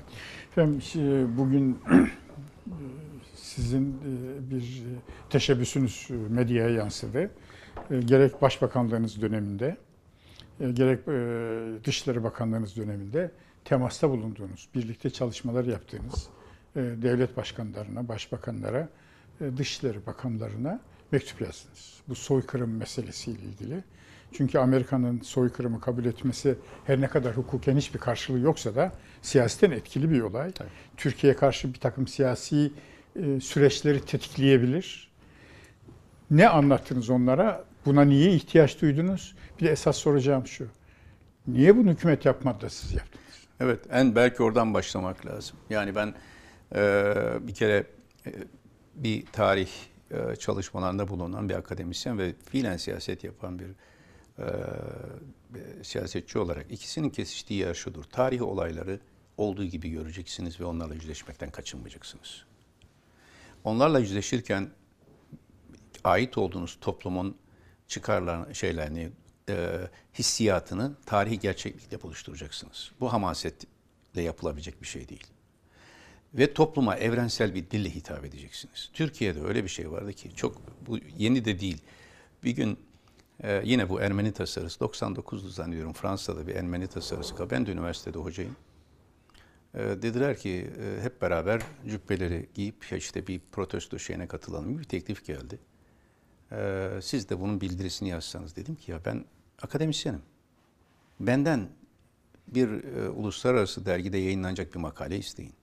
Biz hepimiz cübbeleri giyip sokakta bunun karşısında bir şey söylesek, bırakalım onu başka toplumsal kesimler yapsın. Bizim görevimiz uluslararası alana bunu anlatmak. Şimdi Türkiye'de öyle bir şey var ki, dış dünyayla sanki iç dünya apayrı iki dünya var psikoloji. İçeride hamaset birbirimize hep beraber bağırdık, çağırdık, konuştuk. Bir şey söylediğince Rahmetli Çetin Altan biliyorsunuz Türk'ün Türkiye pro- propagandasını Türk'ün Türkiye propagandası. Türkiye yapmak. Evet. Türk, Türk'ün Türkiye propagandası. O sırada size gülüyorlar insanlar yurt dışında. Ben bunu görüyorum. Yaşadık bunu. Biz neden doğru argümanlarımızı evrensel bir dil ile dünyaya anlatamıyoruz? Ve neden problemin yumağının içine sıkışıp kalıyoruz da bir çıkış yolu, bir vizyon gösteremiyoruz? Hükümetin şu anda yaptığı e, şu bu konuda. İçi önemsizleştirmek. Ya bu ne olacak? Söyledi gitti. Hani hele e, bir AK Parti Grup Başkan Vekili Osmanlı tokadı atmış Tayyip Bey. İşte tam Türk'ün Türkiye problemi. Ne Osmanlı O, tokadı. onu bir açıklayın. Kim kime tokat atmış? Kim? Ne, ne, to- ne to- en büyük tokatı yemiş. 60 senedir verilen bir mücadele. Binlerce e, insanın emeğiyle bu böyle bir soykırım şeyi geçmesin diye verilen şeyi hepimiz biliyoruz. Eğer bu o kadar önemsiz değilse 18 yıl Tayyip Erdoğan kendisi niye bu mücadelenin içinde yer aldı? Eğer önemliyse bu ağır bir hezimet değil mi? Hiç e, şey e, düşünmemek lazım. Bir kere Amerikan başkanının yaptığı şey bir açıklama işaret fişeği gibi algılanır dünyada. Domino etkisiyle her yerde bu artık meşrulaşmış. Hele siz tepki vermemişseniz ki vermediler. Nota bile verilmedi. O çok Büyükelçi çekilmedi. Hiçbir meyide uygulanmadı. Yüz kızartıcı bir şeydir Tayyip Bey'in 10 sene önce gelip benim evimde çay içtin diyerek bunu o argüman bu mu Osmanlı tokadı? Bunu zikretmek bile zillettir. Bir lütuf yapmaz bir başka devletin Cumhurbaşkanı yardımcısı Türkiye'de başbakanın evini ziyaret etmesi lütuf değil. Bunun için bütün bir milletin onurunu göz ardı edemezsiniz. Şimdi bekledim yani uluslararası standartlarda bir cevap verilsin. Neden verilemedi Sayın Davutoğlu? Yani mesela yıl- aslında e, bizim Cumhurbaşkanı Erdoğan'ın 19 yıllık iktidar döneminde alışkın olduğumuz bir tarzı var. İşte ey Amerika der, ey İngiltere, ey Fransa, ey Merkel. Ee, böyle bir tavır e, göremedik. Neden e, bu şekilde sert alışkın olduğumuz bir tepki vermedi? Bu verme işinin sebebi ne? O, onun bazı sebepler ona döneceğim. Yani kesinlikle o soru önemli E, ve bazı e, bence açıklayıcı cevapları da var bunun. Ama tabi'in sorusunu bunu görünce ben hani bir Tayyip Bey çıktı çok zayıf bir argüman ve teslimiyetçi bir dil kullandı. Hiçbir meyde uygulamadı. O zaman karar aldım. Arkadaşlara da söyledim. Bizim Büyükelçimiz e, eski Viyana, Moskova Büyükelçiliği yapmış. Genel Başkan Yardımcımız Ümit Bey var. Ümit Yardım. Büyükelçi Ha, Ümit evet. Yardım. E, İyi bir akademisyen, dış politika koordinatörümüz Hasan Kösebalaban e, var. Uluslararası İlişkiler Hocası. Bana, bize dedim şey yapalım. Biz bir hazırlık yapalım. Ve dünya liderlerine e, bizim tezlerimizi evrensel bir dille anlatan ee, okuyan herkesin makul şeyler söyler. Sadece bir savunma, apolojetik bir savunma değil, ee, bir şey, bir metin kaleme aldı. Ben de üzerinde çalıştım. Ee, bu metni e, Joe Biden'ın kendisine e, geçmişte beraber çalışmış olmamız dolayısıyla John Kerry ve Hillary Clinton Dışişleri Bakanlarına Biden'la sizin e, bakanlık, başbakanlık döneminde Tabii başbakanlık dönemi, tabii tabii tabii. Ee, çok başbakanlık döneminde buraya Evet. geldiğinde e, beraber basın toplantımız da var. Birçok konuda Evet. görüşmüştük. Daha önce de e, tanı görüşmüşlüklerimiz var. Evet. Biden'ın daha önceki Irak politikası üzerine yazdıkları konusunda falan da eskiden şeyimde. Onlara e, dönük. Ayrıca Antonio Guterres eski Portekiz Başbakanı ve şimdi e, Birleşmiş Milletler Genel Sekreteri, onunla da yakın dostluğumuz vardı. NATO Genel Sekreteri e, Stoltenberg, eski Norveç Başbakanı, e, Avrupa Konseyi Genel Sekreteri, yine, e, eski e, o da Norveç Başbakanı Jagland, Marti Ahtisaari, Nobel Barış Ödülü, Finlandiya Ahtisari. Türkiye'nin çok Tabii. yürekten bir Tabii, tabii. dostudur. Ve çok yani. yakın görüşmüşlüğümüz vardır. Benim bu değişik ülkelerle yaptığım Arap oluculuk daha baş danışmaktan başlayan dolayısıyla Ahtisari ile o zamanlardan görüşmüşlüklerimiz, hukukumuz vardır. Ee, Angela Merkel, Alman Başbakanı, Mark Rutte, Hollanda Başbakanı, ee, David Cameron, İngiliz Başbakanı, Tony Blair, eski Başbakan. Bir seri şahsen hukukum olmuş olanlara E, bunu- sana bir mektup ile e, bu argümanların e, yani tarihi olayların bu şekilde siyasal anlamda istismar edilmesini doğurabileceği sakıncalar, e, bunun Türk toplumunda oluşturduğu derin tepki, e, üçüncü taraflara düşen görevin bu e, düşmanlıkları derinleştirmek değil, Türklerle Ermenilerin ve e, Türkiye ile Ermenistan ve Kafkas barışı bağlamında Azerbaycan'da bütün ülkelerin arasında barış e, şey çözüm Evet, üretici bir yol benimsemek gerektiğini e, anlatan ve ayrıca da e, başta Asala terör örgütünün şehit ettiği diplomatlarımız olmak üzere milletimizin yaşadığı acı kayıpları bir dünya savaşında Hatırlatan. hatırlatan, bunlarla empati yapmadan tek taraflı bir tarih okumasıyla e, bir milleti yargılamaya dönük adımlar atmanın bir şey karşılığı yoktur diyen bir mektup kalemi aldık. Bugün imzaladım. Büyükelçilikler üzerinden hepsi gönderilecek. Gönderecek. E, bu bu benim görevim. Yani bunu e, bir e, geçmi hem eski başbakan hem de bu milleti de borcu olan bir akademisyen olarak e, yaptım. Bunu bir, bir kere daha yapmıştım. 15 Temmuz'dan sonra da yine 50'ye yakın şeye e, dünya liderine bir mektup yazmıştım. Yani 15 Temmuz olayın arka planı şudur ve demokrasiye bir saldırıdır. Türkiye Cumhuriyeti'nin yanında yer almalısınız diye o zaman da mektup göndermiştim. Ama ayrıca çok sayıda kongre üyesi ve senatöre de gönderdim bu mektubu son Evet. 15 Temmuz Evet. mektubunu. Şimdi niye olmadı sorusu. Ee, Yani bunu e, siz eski e, başbakan, eski dışişleri bakanı, akademisyen olarak yapıyorsunuz. Sizin bu konudaki hassasiyetinizi, birikiminizi de hepimiz biliyoruz. Bunu yapması gereken Cumhurbaşkanı değil miydi? Yani Sayın e, Biden böyle bir şey yayınladı ama bizim açımızdan gerçek şudur diyerek dünya liderlerine Türkiye Cumhuriyeti Cumhurbaşkanı daha ağırlıklı bir isim. Tabii. Onun yazması gerekirdi. Tabii. Bir de şuna da cevap vermenizi isteyeceğim. Bu her sene e, bu mesele gündeme gelmeden önce Türkiye'den heyetler giderdi. Amerika Birleşik Devletleri'nde Türk Büyükelçiliği akademisyenlerle, senatörlerle görüşerek lobi faaliyeti yapardı. Pentagon'la görüşürlerdi, e, Dışişleri Bakanlığı'yla görüşürlerdi, Beyaz Saray'la görüş. Hiçbir şey olmadı bu sene. çok Yani zor, zoruma da gidiyor bir vatandaş. Kesinlikle, olarak. kesinlikle. Şimdi öyle bir şey ki bu. Yine bu e, yaşadığımız körlüğün yani dün çek senette nasıl bir körlük varsa burada da bir körlük var. E, alışkanma, alışkanlık, kanıksandı artık bazı olaylar. E, önce e, şunu söyleyeyim. Tabii ki Cumhurbaşkanı yapması lazımdı. Böyle bir durumda biz mesela 2005 yılında e, aslına bakarsanız Türkiye için en tehlikeli tarih 2015 yılıydı. Tabii 100. yıl. O zaman ben başbakanım. 2010 yılında, 2015 yılına hazırlık için Ermeniler 2010 yılını pik yapmak. O zaman Dışişleri Bakanı. 2005 yılında başdanışmanım. Evet. Biz 2005 yılından itibaren biraz alışılmış dilin dışına çıkarak arşivleri açmak, yani Türk arşivlerini dünyaya açmak, Ermenilerle her türlü görüşme hazır olduğumuzu ifade etmek tarzı. Dünyanın Siz anladığı 2009'da dille- o, o, o öyle bir süreçte Tabii, yaptınız tabii, zaten. tabii evet. bir pro- protokoller. Ve bu 2005 yılından yaptığımız hazırlık esas itibariyle 2015'i kurtarmak içindi. Çünkü hepimiz görüyorduk ki 2015'te bir fırtına geliyor. Geliyor. Evet. Ermeniler de yıllarca yığınaklarını 100. yıla yaptılar. Peki şu soru şimdi yani o dönemin başbakanı benim sormak hakkım değil mi Taha Bey? Yani hakkımda bir sürü şeyler. Niye bunlar 2015'te yapamadı da 2021'de yapabildiler? Niye 2015'te Türkiye bunu engelleyebildi? Benim başbakanlığım döneminde de. Şimdi engelleyemedi. Şimdiye kadar hepsi engelledi. Tabii üstelik. tabii tabii. Bütün Hayır, hükümetler 2015 yani. kritik olduğu için Yani söylüyorum. 100. yıl evet. 2015 kritik olduğu Tabii, için tabii. söylüyorum. Çünkü o zaman daha önce de Sayın Erdoğan one minute dediği zaman bir caydırıcılığı vardı. Ve Erdoğan ne diyecekti herkes bakardı. Çünkü arkasında sağlam bir kadro vardı. Arkasında mobilize olmuş, e, ikna et, ona, ona- onun söylediklerine inanmış bir kitle vardı. Ve hepimiz onu e, bir şekilde One Minute'in Türkiye'ye bir zarar vermeden, Türkiye'ye büyük bir kar sağlayacak şekilde imaj olarak hale dönüşmesi perde Tabii gerisinde Van yaptığımız Minute'in bir diplomasi. zararhanesi de vardı. Vardı. O- o olabilirdi, olabilirdi. O akşam bakın One Minute olduğu gün Şu Ermeni Oraya geleceğim. devam Oraya edelim. geleceğim. Yani şey için söylüyorum. Buyurun. O kadar karamsar bir hava vardı ki o Biliyorum. yönetilebildi. Peki bu niye yönetilemedi? Çünkü Türkiye'nin artık caydırıcılık gücünü tüketti Sayın Erdoğan. Bir, Türkiye'nin caydırıcılık gücünü tüketti. İki, kendisinin uluslararası pazarlık gücünü tüketti. Düşünün ki Rıza Zarrab denilen bir sahtekar.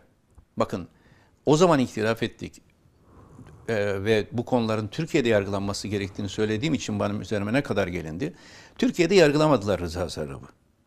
Rıza Zarrab New York'ta yargılanırken Türkiye'nin üzerinde demokra- Erdoğan'ın üzerinde demokrasinin kılıcı gibi duruyor. Demokrasinin kılıcı gibi duruyor. Siz Rıza Zarrab e, bunun iadesi için iki kere nota verdik biz Amerika'ya. Peki şimdi niye nota vermiyorsunuz? Niye daha güven oyu bile güven e, mektubunu bile sunmamış olan e, büyükelçiyi geri çekmiyorsunuz? Ben oraya gelecektim. Niye çekmiyorsunuz? Çünkü Ahmet çünkü Bey lütfen anlatın.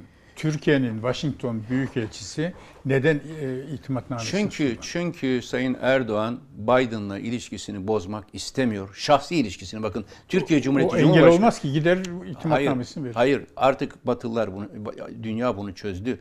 Dedi ya Trump ahmak olma mektubunu yazdığında hep bu yorum yapıldı. Demek ki Tayyip Erdoğan'ın anladığı bu dil diye bunlar takip etmiyorlar. Uluslararası basını ben takip ediyorum. Tayyip Erdoğan'ın anladığı dil bu dilmiş demek ki dediler. James Jeffrey de söyledi Tabii bunu. bu dilmiş dediler. Jim Jeffrey de söyledi. E, bu dilmiş de. Şimdi bu, bu- bir kere siz bu anlamda sürpriz yapma kabiliyetinizi, yeteneğinizi ve e, caydırıcılık yeteneğinizi kaybetmişseniz artık herkes sizi ezmeye başlar. Rus baş- devlet başkanı kapısının önünde bekletir. Kayda al, alıp Rus televizyonu yayınlar. Çin aşı vermiyorum deyip Doğu Türkistan meselesi üzerinden şeye de büyükelçisine, Türk siyasetçilerine saldırtır. Amerikalılar bunu yapar. Türkiye'nin total toplu performansı minimum düzeye inmiştir. Şimdi başta söylediğiniz soruya bir, bir, kere Geçmişte 2005 yılında, 2010 yılında baksın herkes. 2015 yılında. Biz öncesinden hazırlık yapardık. Kriz yönetimleri yapardık. Bir açıklama olacaksa Obama hele ilk gelmişti 2009 biliyorsunuz ve kendisini bağlamıştı e, bir Ermeni açıklaması yapacağına. Bütün sistem seferber olduk ve Obama'yı engelledik. Engelledik dediğim ikna edildi ve bu soykırım ifadesini kullan, kullanmadı. Ve Obama bu konuda daha riskliydi çünkü söz vermişti. Ee, ve önceden makaleler yazdık. imzalı makaleler. Sonrasında makaleler yaz- yazıldı. Sayın Erdoğan'ın şimdi yapması gereken şuydu. Dünyaya bir kere açık ve net. Öncesinde iyi hazırlanılacaktı. Çalışılacaktı. Hala yapmaya kararlıysa sonrasında dünyanın en saygın gazetelerine benim yazdığım mektup benzeri bir makale yazacaktı dünya liderlerine mektup gönderecekti. Yanlış yapıldı benzerini siz yapmayın yani diye bir çağrıda bulunacaktı. Ve bir vizyonla da yeni bir hamle başlatacaktı. Yani siz değil biz Ermenilerle meselelerimizi kendimiz çözeriz diye gerekiyorsa Ermeni diasporasıyla. Gerekiyorsa Azerbaycan, Ermenistan, Türkiye, Azerbaycan reyonlarının kurtarılmasından sonra yeni bir iklim var. Açık. Bir de bunu da söyleyeyim. Bazıları işte Azerbaycan reyonları. Evet Azerbaycan reyonlarının konusundaki politikasında arkasında durduk. Ama şu anda Türkiye geri e, onun bedelini öde şey yaptılar bir anlamda. Revanşını aldılar adeta. Bir de sadece o değil. Amerika böyle rövanş aldı. Rusya da Dağlık Karabağ askerini yerleştirdi. Dağlık Karabağ şu anda bakın eskiden Dağlık Karabağ'da bir tek Rus askeri yoktu. Şimdi Azerbaycan'ın toprağı olan Dağlık Karabağ'da Rus askerleri var. Artık Azerbaycan oraya girişi kolay değil. Ve Türkiye oraya beraber gireceğiz diye Rusya ile inisiyatif gelişti. Bir tek Türk askeri yok şu anda orada. Şimdi büyük bir e, şey bir zafer kazanıldı e, diye düşünürken iki sahada birden birisini Amerikalılara karşı biri de Rusya'ya karşı iki cephede birden o zaman o e, Dağlık Karabağ'ın etrafındaki Laçin'deki, Kelbecer'deki, Füzuli'deki reyonları kurtaran o şehitlerimizin hatırası da şey oldu. Yani burada e, artık bir kere dünyaya açık olmak lazım. Konuşmaya açık olmak lazım. Biz Ermenilerle bu konuları konuşuruz. Siz bize gerek yok diyebilmek lazım. Azerbaycan'la birlikte bu geri Dağlık Karabağ'ı kurtarılan reyonlar sonrasında Dağlık Karabağ'da kurtaracak yeni bir bölgesel inisiyatif başlatmak lazım. Ama Azerbaycan'ın birlikte aynı zamanda Kafkas barışı etrafında Ermenistan'da da konuşulabileceğini gerektiğini de dile getirmek lazımdı. Bunu şeyle değil, bu, bu bundan bağlantılı ola- olarak söylemiyorum. Yani Azerbaycan, Türkiye birlikte yürüttükleri diplomasinin bir parçası olarak köşeye sıkışmaması lazımdı. Ermenistan izole olmuştu 5-6 önce. Şimdi Türkiye izole oldu ve bütün dünyada Türkiye'nin eee, bu 24 Nisan bağlamında Türkiye'nin mevzi kaybettiği kanaati var. Ezil, itibar kaybettiği kanaati var. Çünkü bir stratejik planlama içinde yapılmıyor daha bey bunlar. Eee, bunun sebebi de şey ben net Buna- cevap alamadım. Türkiye'nin yeni Washington Büyükelçisi 3 aydır niye itimatnamesini sunamadı? Bunun tabii o, onu o- bunun hepsi ya da önemsiz bir olay değil. Yok ben değil, önemsiz değil. Bakın nedir? Şimdi şöyle düşünün. Ee, Biden göreve Büyükelçi geldi. ikimiz de tanıyoruz. Tabii, tabii. Elif Hanım da tanır. Murat Bey, E, Murat Bey. Murat Mercan. Mercan. Ee, şimdi bakın e, ben Amerikan sistemi nasıl işlediği konusunda bir kısa bir şeyle söyleyeyim. Biden seçildi mi? Biz daha önce ta 2008 seçimlerinde yapmıştık. Gidip iki tarafa da McCain'di o zaman ve e, Obama'ydı. İki tarafın ekiplerine de Türk dış politikası konusunda e, briefing şey verdik. Ya o zaman baş danışma hani oturduk. Türkiye'nin öncelikleri Anlattınız. şudur anlatıldı ve hazırlandı. Bir geçiş süreci hazırlandı. Obama'yla da. Obama kazandıktan sonra gittik. Ben de heyetin içindeydim. Ee, o günkü e, güvenlik danışmanı Jim Jeffrey ile e, Jim Jones'la başta olmak üzere hepsini anlattık. Türkiye'nin kaygıları şudur, düşünceleri budur. 24 Nisan'da açıkla şey yapmayın vesaire vesaire. Bunların hiçbiri yapılmadı şimdi. Ve Biden Türkiye bir de şu hınçla geldi iktidara. Tayyip Erdoğan ve ekibi açık bir şekilde damatlar üzerinden Trump'a angaja oldu. Şimdi nasıl Tayyip Erdoğan muhalefetle işbirliği yapan herkese kötü bakıyor. Bakın açık söyleyeyim. Yurt dışında bile eski başbakan olarak ve benim dostluğumun olduğu yerlerde bile insanlar benimle görüşmekten imtina ediyorlar Tayyip Erdoğan korkusundan. Açık söyleyeyim. dışında bile. Tabii tabii tabii. tabii. Canım Bosna Hersek'e gittim. Biliyorsunuz neler Bosna'yı yaşandı. maalesef, evet. Ve o zaman daha AK Parti'nin içindeydim. Parti falan da yoktu. Ee, alternatif bir parti. İnsanlar eskiden çok rahat konuşan insanlar şimdi tedirginler. Aynı şekilde Amerikan başkanı da daha önce Trump'ın yanında durmuş olanlara karşı bir rezervi var. Bir şey var Biden. E sen Trump'ın yanında damatlar da e, işin içinde bir ayrı ilişki kuruyorsun devlet mekanizması dışında. E şimdi başka bir baş geliyor. Biden zaten böyle bir ön yargıyla göreve gelmiş. Ve kendisine gidip kimse hiçbir teknik süreçte bir şey anlatılmamış doğru dürüst ekibine. Biden'ın yaptığı şey şudur açık söyleyeyim. Telefonda bekleterek Tayyip Erdoğan'ı te- şey yapmak, cezalandırmak ve tabi, tabi caizse bunu bir Türk Cumhurbaşkanı için söylemek hoş değil. Onu e, şeyle söylüyorum, tırnak içinde söylüyorum, terbiye etmek. Bir şekilde Trump'ın ahmak olma mektubu gibi bir uygulamada bulunmak. Bekletti. Ve bilinçli bir şekilde telefonu 23 Nisan'da açtı. Tabii. Yani bizim ulusal güvenlik bayramımızı tebrik etmek için açmadı 23 Nisan'da. Ulusal güvenliğimizi yerle bir edecek şekilde 24 Nisan açıklaması öncesinde yani ben seni ancak bunun için ararım dedi. Başka şey konuşmayacağım seninle. Ve ve o telefonda tabii elimde kayıt yok. Tahmin ettiğim eğer aktörleri bilerek tahmin şeyimi zihnimde böyle canlanır bazen şeyler. O telefonda söylendi. Açıklandı zaten. Açıklandı. Söylenmiş. Evet. Söylendi. Tayyip Bey Erdoğan'ın için o andan itibaren en önemli öncelikli mesele Biden'la ilişkisini sürdürmek. Türkiye'nin Ermeni meselesi ikinci yıl, Türkiye'nin diğer şeyleri. Biden'la şahsi ilişki kurabilmek. Şimdi ikinci kart ne elindeki? F-35. F-35 Türkiye için en stratejik Bizim projeydi. soracağımız şeyler ama. Evet. Ha, F-35 en stratejik proje. Evet. F-35'i N35. Tabii, Şey, F-35. en stratejik evet. F-35 dün izledim Sanayi Teknoloji Bakanı'nın saç- saçma sapan açıklamadan işte şu kadar evet Türkiye'nin savunma teknolojisini geliştirecek ölçekte eee, eee, katkı şeyleri malze- şey, bizde üretiliyordu önemli kısmı.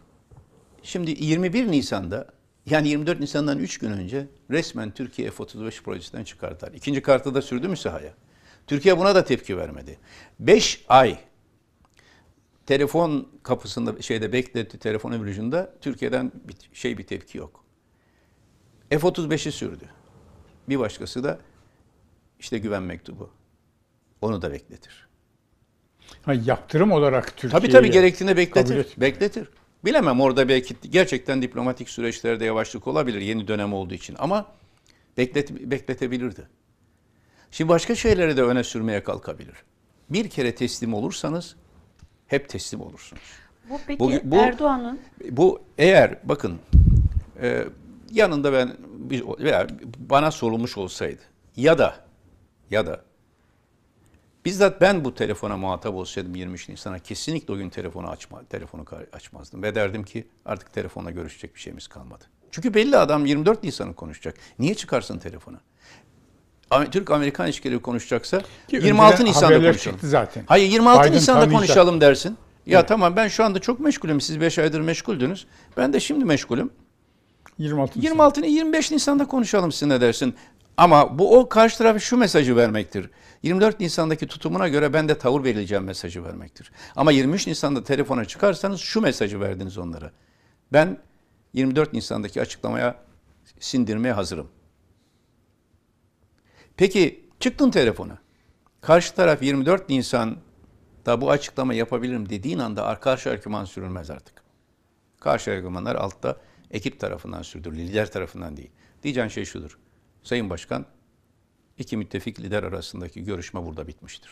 ama Osmanlı tokatını atmış Ha, telefonda. işte Osmanlı toka işte Osmanlı tokadı attığı için ertesi gün maalesef biz Osmanlı'ya hiç yakışmayan Osmanlı torununa yakışmayacak şekilde Ömer Seyfettin'in hani eee hikayesindeki büyükelçi şeyini Riyel'le bir eden bir imajla ertesi gün sineye çekti ve 48 gün konuşmadan 48 saat konuşmadan Osmanlı şeyini e, Amerika'nın istiskalini kabul etti. Sayın lider, sayın başkan iki müttefik lider olarak görüşmemiz burada bitmiştir deyip telefonu kapatacaktı. Ha o zaman Amerikan sistemi şunu düşün- düşünmeye başlardı. Ya Türkiye Cumhuriyeti Cumhurbaşkanı acaba ne demek istedi? Yarın söylersek bedeli ne olur? Şunu yaparsak ne olur? Ama onlar da çok iyi biliyorlar ki Sayın Erdoğan için tek bir şey var. Tekrar Biden'la oturup bir çay içmek. Bu görüntüyü vermek için uğraşıyor Sayın Erdoğan. Benim içime sinmeyen, içimden böyle yüreğimden isyan duyguları getirten şey bu. Bir kez beraber baş- görüntü verebilmek için Türkiye'nin 60 yıllık mücadelesi yerle bir edildi. Ha bu şu demek değil yalnız. 90'lı yıllardaki bazı şey argümanlarla, o çağ dışı şey argümanlarla, Türk'ün Türkiye propagandası argümanlarıyla bu iddialara karşı Olmaz. zayıf bir şey söylem anlamında değil. Onun için ben 23 Nisan günü bunu bunu gördüğüm için dün çok da e, üzülmek de gelmiyor artık medyadaki tutumlardan ama dün Türkiye'nin büyük televizyonlarından sayılan CNN Türk'te bir tartışma adını ver- zikrediyorum çünkü yak- yakışmayan bir şey. Benim e, biri e, e, katılımcılardan birisi bu şeyi kınamadığımı söylüyor. Bu kadar çaba sarf eden birisi iktidarda değilim, gücüm yok. Bu kadar çaba sarf ediyorum. e, tepki vermediğimi söylüyor. Halbuki e, bunun üzerine basın danışmanım aradı. Gelip açıklama yapacağız, yapmak istiyoruz diye cevap hakkı tanımadı e, o yayın organı bize. Yazılı mektup şey istediler. Yazılı gönderdik. Okudu. Tekrar o katılımcı itiraz etti. Bize cevap hakkı vermedi. Öyle bir Türkiye'den bahsediyorsunuz ki size hakaret ediliyor, cevap hakkınız yok ya. Şimdi bunu kapatarak şunu söyleyeyim. 23 Nisan günü bunu ben gördüğüm için 24 Nisan'ı beklemedim. 23 Nisan günü 3 maddelik bir açıklama yaptım. Bir, Amerikan başkanı ilkili ilişkileri riske edecek. Bölgesel barışı tehdit edecek bir adım atmaktansa Türklerle Ermeniler arasında empati duygusunu, diyaloğu e, güçlendirecek e, pozitif açıklamalar yapmalıdır. E, ve kesinlikle böyle bir açıklama yapmamalıdır. İki, bunun müsebbibi sadece Amerika değil, Türkiye Cumhuriyeti hükümetidir, gerekli tedbirleri almalıdır. Üç, yeni bir stratejik vizyonla Türklerin ve Ermenilerin tarihi olayları karşılıklı anlayış içinde yorumlayacakları bir süreç başlatılmalıdır diye üç maddelik bir açıklama yaptım. Bunu, bunu Türkiye ön alarak yapsa ve dese ki ben şunları şunları yapmaya görüş, görüşürüm ama bu iddiaları kabul etmem dese dünya bir kulak kesilir bizimkiler. Hiçbir şey yapmadılar ya. Yani bu o kadar Evet, insan kahreden yüreğine ya bu şey kadar yapmadılar. bu, bu kadar kırkı aşkın diplomatımız, eşi, çocukları neden onların onların karşısında nasıl hesap vereceksiniz o şehitlerin karşısında? Ya niye savunmadınız doğru dürüst hakkın şeyinizi? Ama doğru dürüst. İçeri gelip e, halka e, böyle propaganda gibi şeyler değil. Dünyaya e, bir Ermeni bile dinlediğinde ya bu, bu konuşmaya şey bu Bu muhatap biraz farklı. Bunu bir bu dinlemek muhatap lazım. dinlememiz, Demesi konuşmamız lazım. lazım. dedirtebilmek lazım. Yani Ermenilerin hepsi de diasporanın uç noktaları Değil, gibi değil. değil. Konuşmaya hazır olan efendim ben bunu Dışişleri Bakanlığı döneminde birçok yerde Ermeni diasporası içinde makul en, en önemlisi kimlikleri- 2009 Tabii, tecrübesi tabii. Tabii. Bunların hepsi, bunların var. hepsi e, bütün bunları ortak bir stratejide birleştirip Türkiye'nin onurunu koruyacak bir yol bulunabilirdi. Ama yapmadılar. Çünkü mesele kişiseldir artık. Ulusal bir mesele değil. Bunun dışında e, çok sert bir tepki verildiğinde e, Trump'ın ki dostum Trump da biliyorsunuz. Dostum olduğu halde e, Trump'ın ekonominizi mahvederim tehdidini hatırlayalım. Tabii. Bu çok ciddiydi. Piyasaları sarstı. Dolar o zaman 6 liradan 8 liraya bir anda fırladı. Türkiye'nin zayıf tarafları var. Acaba böyle Amerika'yı daha fazla üzerimize çekmeyelim gibi mutlaka eleştirecek yönleri olmakla beraber biraz tedbir düşüncesi de olamaz mı? Olamaz çünkü tedbir düşüncesi olan önce diline yansıtır bunu. Türkiye'deki bugünkülerin dili diplomatik hiçbir unsur barındırmıyor. Yani gerektiğinde en sert dili kullanacaksınız. Gerektiğinde köşeye e, çekileceksiniz ve susacaksınız. Buna kimse saygı göstermez. Bu Halkbank davası bir Buna kimse saygı çekinme faktörü ya Kesinlikle. Yeni bir baskı Kesinlikle. faktörü olarak Kesinlikle, kesinlikle. kesinlikle mi diyor? Kesinlikle tabii. Ne, nedir? Çünkü Türk e, orada Halk Bankası'nda e, ismi geçenlere bakın davada. Sayın Cumhurbaşkanı da ismi geçiyor, bakanların isimleri geçiyor. Hani sadece o dö- dört bakan veya diğer, şey, diğer bakanların isimleri geçiyor. Yani orada yargılanan Türk bankacılık sistemi, orada yargılanan kamu bankası üzerinden Türk kamu yönetimi. Ya buna nasıl izin verirsiniz? İşte zaten bizimle yol ayrımına ben Türk mahkemelerinin e, onurunu koruyalım ve Rıza Zarrab'ı gittiğinde bile Türkiye'de yargılayalım dedim. Geçen 3 sene önce de söyledim. Gıyabında yargılayın ve siz verin hükmünü. Sayın Tayyip Erdoğan'ın o zamanki ifadesi neydi? Hayırsever. Hayırsever Rıza Zarrab gitti orada hem Erdoğan'a hem Türkiye'ye ihanet etti. Herkesin kendi çıkarını düşündüğü bir yerde devlet adamı bir tek çıkarı düşünür, milletin çıkarı. Bugün o düşünce olmadı. Siyaset bagajlarla, yürü, şeylerle, kaygı. Ben hep şunu söyledim. Ee, Osmanlı şey Orta Çağ e, savaş şeylerine baktığınızda bir Osmanlı e, akıncısı şeyini düşünün. E, askerini, akıncı. Çok az bir bir cepken Yeniçeri böyle rahat bir kıyafetle savaşa girer. Bir de Orta Doğu şövalyesini düşünün. Zırhlara Demir bürünmüştür. zırh. Kendisini korumaya. Biri biri ileri gitmeye ayarlı, biri kendini korumaya. Bu aslında psikolojileri yansıtan bir şey. Şimdi de üstünde ne kadar zırhın varsa siyasette manevra alanı o kadar dar olur. Ülke diplomatik alanda da bu böyle. İnsanoğlu hata yapar, yanlış yapar. Onu Evet. kastetmiyorum. Yani eksikler herkes de olur.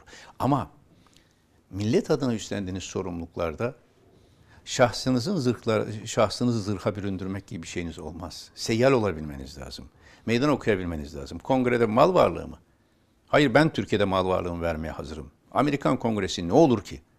Benim mal varlığım şudur diye çıktığınız zaman Amerika'da saygı duyar, Türkiye'de saygı duyar. Halk Bankası meselesi mi?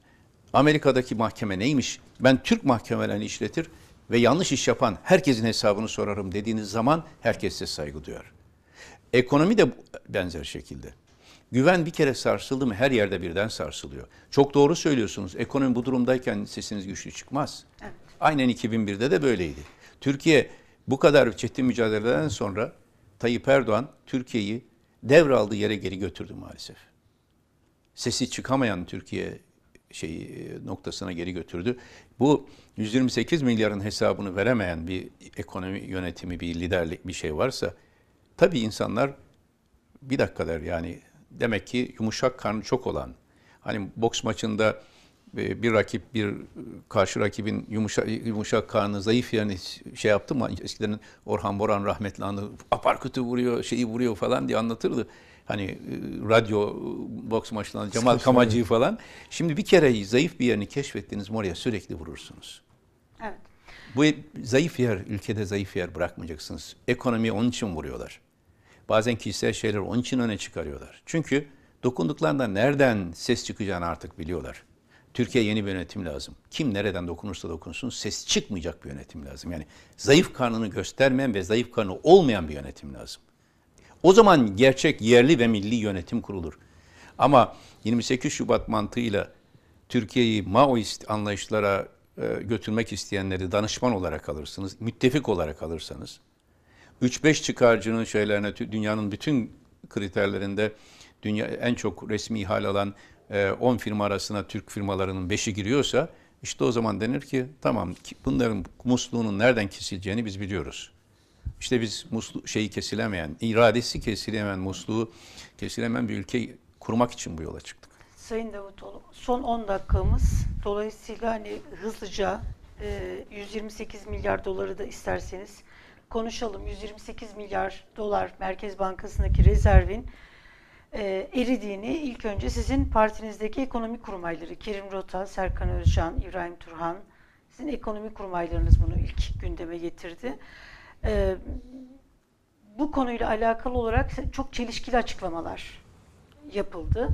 En son Merkez Bankası Başkanı çıktı. Bu iktisatçılar e, bu rakama nasıl ulaşıyorlar? Biz böyle bir rakam vermedik dedi. Bununla alakalı bu 128 milyar dolar yerinde duruyor mu? Nurettin Nebati yerinde durduğunu söyledi. Son yaptığı açıklamada. Şimdi Yer değiştirdi dedi, Yer dedi değiştirdi başkanın dedi, kendisi. evet. Ay yeri şu yeri bir bilsek de Türkiye sıkıntıdan kurtulsa eee, yani bir kısmı Merkez Bankası'nda durduğunu söylediler önce. Böyle bir olay Evet. yok dediler. Sonra Merkez Bankası'ndan çıktı ama e, efendim halkın e, elinde şu anda dediler. Yastık altında. Yastık altında dediler. E, vesaire. Ve Sonra e, Türk lirasının değerini korumak için hani o meşhum gecede e, lira 6 liradan 8 liraya çıktığı zaman dolar korumak için kullandık dediler. Halbuki o gece 1 dolar bile satılmadı. Yani Türk lirasını korumak için kullanılmadı o para. Hepsini söylediler. Olan şey şu. Merkez Bankası rezervleri. Geçen gün bir vesileyle anlattım. Şu Merkez Bankası, şurası hazine, şurada e, kamu bankası var, şurada da piyasa var. Bardaklar dört tane olmayınca şey olmadı ama şimdi Merkez Bankası normalde Türk lirasını korumak için piyasaya doğrudan müdahalede bulunur ve bu yanlış bir İhaleyle şey. satar. İhaleyle satar. Bunu da son olarak ben başbakanken 2016 Nisan'da yapıldı. Son e, bu şekilde şeffaf müdahale. Ee, 2016'dan bu yana e, bu, bu şekilde açık ve şeffaf değil. Yani arka kapı operasyonları üzerinden yürü, yürüyen şeyler. Yaptıkları şey şu. Merkez Bankası hazineyle bir protokol yapıyor. Şimdi Merkez Bankası kendisi bunu yapsa hem şeffaf olacak hem de bir şekilde denetlene şey ol- e, açık bir mekanizma. İstenil öyle har vurup parmağı sarılmaz. Hazineye aktarıyor. aktarabilir mi? Merkez Aktaramaz. Normal şartlarda nerede aktarır? BOTAŞ gibi hazinenin doğal olarak ödemesi gerek yani dolar işlemleri olan yerlerde zaten hazinenin Merkez Bankası'nda hissesi var. O olur. Merkez Bankası hazineye de bir taraf olarak bakar. Yani hazine ile Merkez Bankası aynı havuz değil. Taraf olarak bakar. Merkez Bankası piyasaya objektif bakmak durumunda enflasyonu kontrol etmek ve para değerini korumak için. Hazineyle protokol yapıyor. Ben sana bu parayı aktarayım diyor. Bu kaynağı. Çünkü şuraya, şu kamu Evet. bankasına doğrudan verse, kamu bankası e, ile bu piyasa ilişkisi üzerinden Merkez Bankası kötüye kullanmış olur. Hazi- Hazine bunu alıyor. Kamu bankasına veriyor. Kamu bankası da piyasaya veriyor. Ama kamu bankası piyasaya verirken şurada bir yerde siyasetçi oturuyor ve şuna vereceksin, şuna vermeyeceksin diyor. Sistem bu. Şimdi bunun şey peki ne zaman bu ilk çıktı? Çok doğru söylüyorsunuz. 2019'da 22 Nisan 2019'da ben bir manifesto yayınladım ve yanlış giden işleri yazdım. Onlardan biri de Merkez Bankası bağımsızlığı ve ekonomideki hatalardı. Ve o zaman da benim yakın çalışma ekibim yanımda şeydi ben başbakanlıktan ayrıldıktan sonra da yakın çalışma ekibimi hiçbir zaman dağıtmadım. Yani parti şey bir sorumluluk duygusu içinde görüşüyorum. İbrahim Turan ve birçok arkadaşla birlikte İbrahim Turan eski Merkez Bankası Başkan Yardımcısı. Sistemi gayet iyi biliyor. Mayıs ayında Sayın Kerim Rota, şimdiki Genel Başkan Yardımcımız bir makale kaleme aldı. Ve 11 milyar dolar buradan bir tespit edilemeyen bir akış olduğu. Ne zaman çıktı bu 11 milyar dolar? 2019 2018 aralığı e, Kasım'ı ile 2019 arası. Yani tam yerel seçim öncesi. Yerel seçimler öncesinde böyle bir arka kapı operasyonuyla piyasaya para enjekte edildi. Ki bir yalancı bahar havası oluşturmak için. Bu arada da faiz baskısı uygulandı şeylere, kamu bankalarına. Faizi düşük tutun baskısı ile bu birlikte yapılmaya çalışıldı. çalışıldı. Daha sonra 2019 Kasım'ında biz artık partinin ihraç etme safhası vesaire parti kurma aşamasına geldiğimizde Kerim Bey'in bir başka makalesi yayınlandı. John Ahmet'in devri daim makinesi diye. Orada Meşhur bunu anlattı. makale. Meşhur makale. Bu arada bizim ekip, ekibimiz bir taraftan da ekonomi parti programımızın ekonomi bölümünü yazıyordu. Serkan Bey, İbrahim Bey, eee, Kerim Bey, Tuncay Bey, kuvvetli bir ekonomi ekibimiz var. Bir taraftan da bunu takip ettik. Ve geçen sene yazdan itibaren yani 2020 yazından itibaren ben bunu kongrelerde gündeme getirmeye başladım. Yani hatta bahardan itibaren bakın arka kapı operasyonlarıyla Türk e, Merkez Bankası rezervlerini tüketmeyin diye ve arkadaşlarımız gündeme getirdi. Bakın bütün o silsileyi iyi takip edin. Üzerine üzerine gittik. Daha sonra da diğer muhalefet partileri de bunu gündeme getirmeye başladı ve Cumhuriyet Halk Partisi'nin o afişleri indirilince bu Türkiye'nin gündemine bazen sansasyonel bir şey olmadan dikkat çekemiyorsunuz. En vahim hatayı da o afişleri indirerek aslında daha çok dikkati buraya çektiler ve panik halinde cevap veremez duruma düştüler. Cevap veremez duruma düştüler. İşte çelişkili cevaplar geldiler. Yeterince gündeme getirdiğinizi düşünüyor musunuz? E, Yoksa getirilme- getirmeye devam edecek Edeceğiz misiniz? tabii. Yo, olur mu canım? Bu 128 milyar onların şahsi parası değil ki milletin. Bunun hesabını verecekler. Ol- bu olmaz. Bu bizim e, unutacağımız bir konu değil. Şimdi bir de ben bıraktım Türkiye ile bugünkü Türkiye'nin rakamlarını hep karşılaştırıyorum. Her bir kuruşu şeyin e, gündeme getiririm. Bakın e, 128 milyar nasıl hesapladığımızı da Merkez Bankası e, şeyi başkanı da hesabı bir kere daha görsün. Mayıs 2016 Başbakanlıktan ayrıldığımda Türkiye'nin 118 milyar dolar rezervi vardı. Merkez Bankası 118 milyar dolar. 86 milyar dolar yükümlülüğümüz vardı. Ortalamada 32 milyar dolar net rezervimiz vardı. Ayrıca ihtiyat akçesi yerinde duruyordu. Ayrıca işsizlik sigortası yerinde duruyordu. Yani Türkiye'nin tabiri caizse bir gemi yol alırken fırtınalı suda e, gerektiğinde kullanabileceği, indirebileceği, e, demir atabileceği şeyleri, güvenlik mekanizmaları vardı. Kaybolup giden Hazine Maliye Bakanı 2018 Temmuz'unda göreve geldiğinde de Türkiye'nin 102 milyar dolar rezervi vardı, 70 milyar dolar yükümlülüğü vardı. Yine takriben 32 milyar dolar bir rezervi vardı. Ayrıldığında 133 milyar, e, 86 milyar dolar e, rezervi vardı. 133 milyar dolar borcu vardı. Yani eksi 48 milyar dolar. Eksi 48 milyar dolar. Şimdi şöyle hesaplayın. Yü- e, y- e, 70 milyar e, dolar e, e, rezervden yani daha doğrusu e, eldeki orta, artı 32 milyar dolar rezervi bir kere tüketmiş. O sıfıra gelmiş. Ayrıca da yükümlülükleri 70 milyar dolardan 133 milyar dolara çıkarmış. 63 milyar dolar yükümlülük artışı, borç artmış. 63 artı 32 98. Buna ihracatçıların getirdiği dövizleri ekleyin.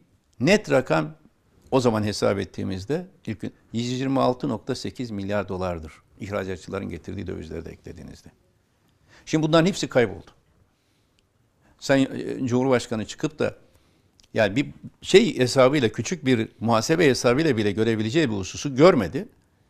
İşte Naci Ağbal, Lütfü Elvan biraz daha işin teknisyen kadrosu gidip Cumhurbaşkanı ya bu rezervler kayboldu galiba dediğinde dank etti.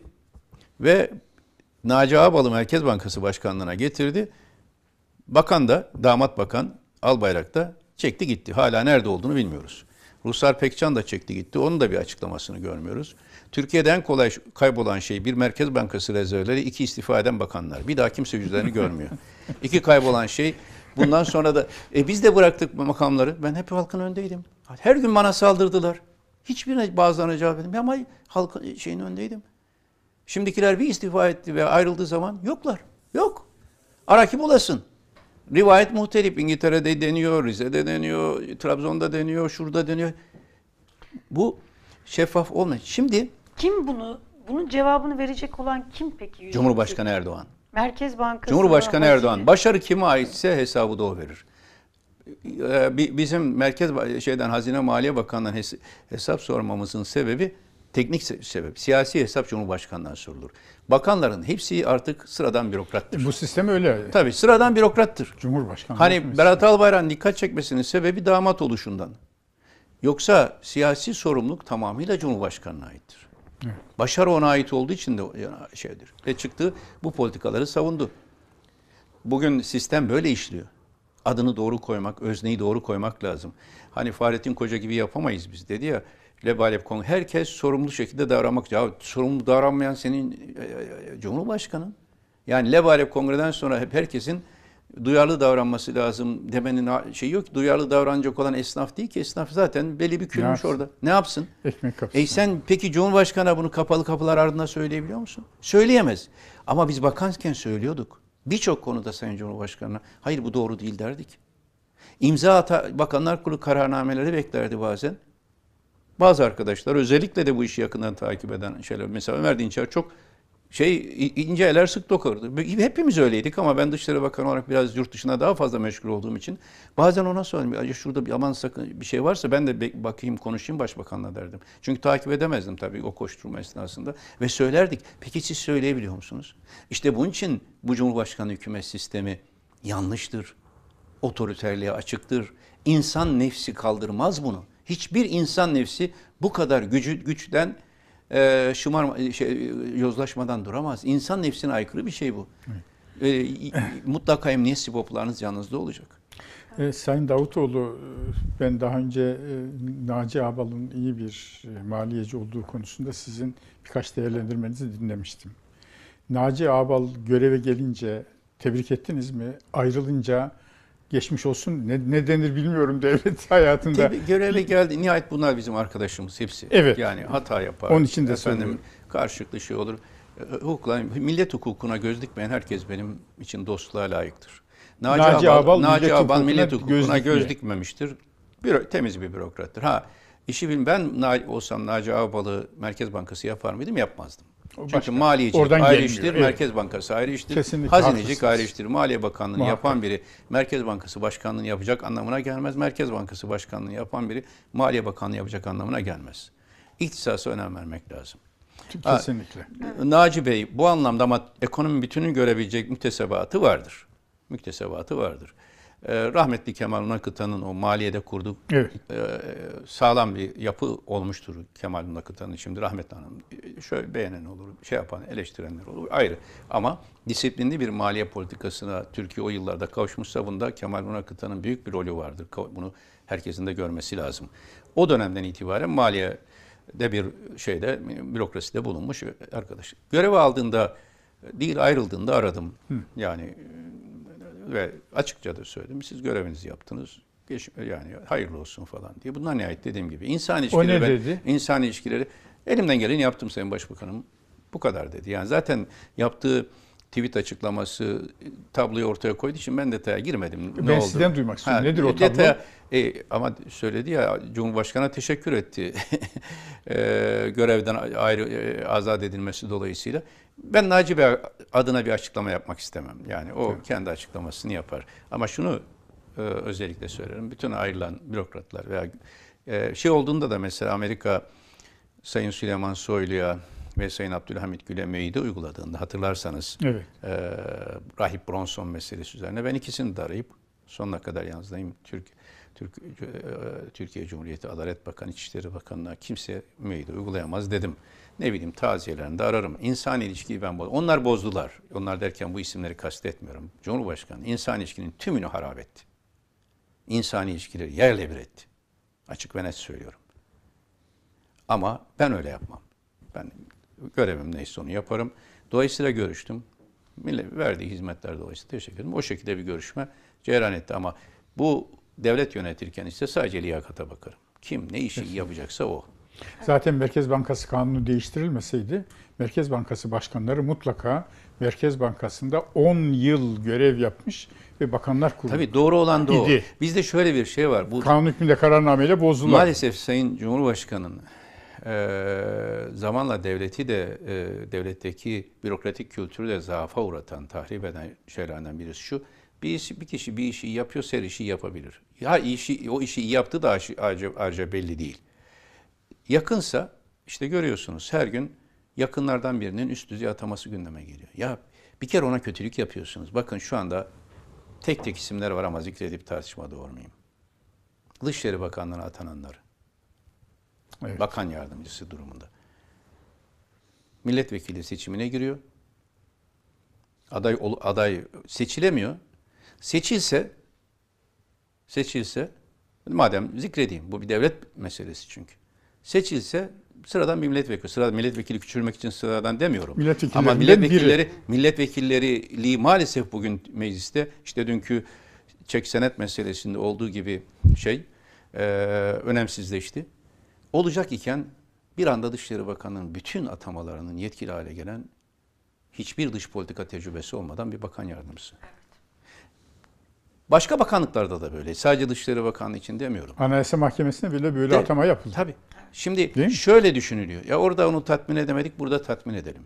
Allah aşkına mesela ben ikisi için de üzülüyorum. Numan Bey ve Binali Bey. Yani üzülüyorum derken "Aa, hak ediyorlar mı etmiyorlar mı o anlamda söylemiyorum ama kendilerine saygıları bakımından bir partide iki tane genel başkan vekili olmaz. Genel başkan vekil bir tane olur. Ama bir şekilde tatmin etmek istiyorsunuz. İş yoğunlaşmış olabilir. O zaman bakın bakalım ne- kadar mesai yapıyorlar orada. Onu o beni ilgilendirmez parti hiç ama beni ilgilendiren vasfı şu. Türkiye Cumhuriyeti'nde Cumhur- başbakanlık yapmış birisi. Haksız olarak da o başbakanlığa gelmiş ve düşük profilli olmayı kabul etmiş olsa bile bu şekilde muamele tabi tutulmamalı diye düşünüyorum. Ya da Numan Bey hangi ikisini birden memnun etmek istiyorsunuz ama ikisi de memnun olmuyor. Çünkü birinin vekilliği fiilen ortadan kaldı. Bu yardımcı değil. Parti genel başkan yardımcısı çok sayıda olur ama vekil bir tane. Vekil deyince evet tabii. Cumhurbaşkanlığı, hükümet sistemi, Cumhurbaşkanı göre yapamadığı için partide bir vekil bırakacaksa yakında mesela parti grup vekili de ikiye çıkabilir hani Naci Bostancı'nın. Neden? Çünkü Cumhurbaşkanı insanları artık makamla tatmin etmeye çalışıyor. Liyakatla bir yere getirmiyor. Ve tatmin etmesi gereken çok insan var çünkü bizde var. Şöyle düşünüyor. Eğer tatmin etmezsen başka yerlere yelken açarlar diye düşünmeye başlıyor. Onun için de bizimle irtibat kuran herkes bir şekilde ödüllendiriliyor. Bu arkadaşlar irtibat kurdular diye söylemiyorum. Ama kuru, bir şekilde bizim gibi düşünenlere bir yeni ikbal kapısı açıyorlar. Onların da sınavı orada. İkbali mi seçecekler? Efendim e, itibarı mı seçecekler? Herkesin imtihanı da bu. Kapatalım mı tabii? Evet ben Son soracağım. Bir şey sormak istiyorum. Ee, siz yanıldım diye bir video yayınladınız. Yanılmışım. Yanılmışım diye. Bu siyasetçiler hep yanılıyor mu? Yok ben orada ironi yapıyorum. Sayın Yani yanıldığımdan değil. Evet. Biraz Yani anlatır mısınız? şundan- çok çok konuşuldu, izlendi. çok tepki Tabii, de aldı. 7 milyon izlendi o video. Yani benim sitede 1.2 milyon Twitter'da ama bütün toplamını arkadaşlar yani geçen hafta 7 milyona ulaştı demişlerdi. Orada kastettiğim şey şu. Sürekli önüme ezberletilmiş benim başbakanlıktan ayrıldığım zaman yaptığım, mecliste yaptığım ve bir de basın toplantısında yaptığım konuşmayı getiriyorlar. O bir siyasi ahlak konuşmasıdır. Ve ben o konuşmayı yaparken aslında muhataplarıma bir siyasi ahlak dersi vermeye çalıştım. Ve orada dedim ki ben son davranışları refik ahlakına uygun görmediğim için e, refik e, bu e, arkadaşlarla yola devam etmeyi uygun görmediğim için refik değiştirmektense genel başkan değiştirmeyi uygun gördüm. Bu aslında o muhataplara açık ve çok şey bir zarif bir hem eleştiri hem sert şey bir eleştiri. Yani refik vasfını kaybeden insanlarla yol yürümem. Onun için yolumu ayırıyorum diyorum. Bu kısmı göstermiyor. Cumhurbaşkanı hukukunu koruyacağım. Evet o gün Cumhurbaşkanı hukukunu korumak konusunda karar ve bütün o hukuklara riayet hep gösterdim ben. O gün neyse hep gösterdim. Ama bu kölelik değil ki. Cumhurbaşkanı benimle yaptığı görüşmede bütün bu hukuka kendisinin riayet edeceğini söyledi. Ama o tabii kurnazlık yaptı. Bunu kamuoyuna açıklamadı. Biz ikimiz de bunu kamuoyuna açıklama şeyiyle e, mutabakatı içinde. O açıklamadı. Ben ama dürüstlük yaptım, açıkladım. Ve talep ettiğim sadece iki şey oldu. Hiç nefsi bir şey talep etmedim. Bu sebeple benimle çalışan insanları cezalandırmayın. Devletin bir sürü kademesinde bulunmuş tecrübeli insanlar bunlar. Bunların hepsini cezalandırdılar. Ve bir profesörü, benim baş danışmanım olan bir profesör lise mezun düzeni indirdiler. 2018'de başbakanlık kapatırken lise mezun düzeni indirdiler. İkincisi biliyorum yapacakları şeyi. Şehir Üniversitesi'ne akademik benimle ilişkisi de olan olduğunu düşünerek bir insanlara zulmetmeyin dedim. Onu da yaptılar. Siz, Şimdi e, bu kastettiğim şey şuydu orada. Yanılmışım derken. Gerçekten yanıldığımdan değil. Ben doğruyu yaptım. Siyasi ahlakın gereğini yaptım.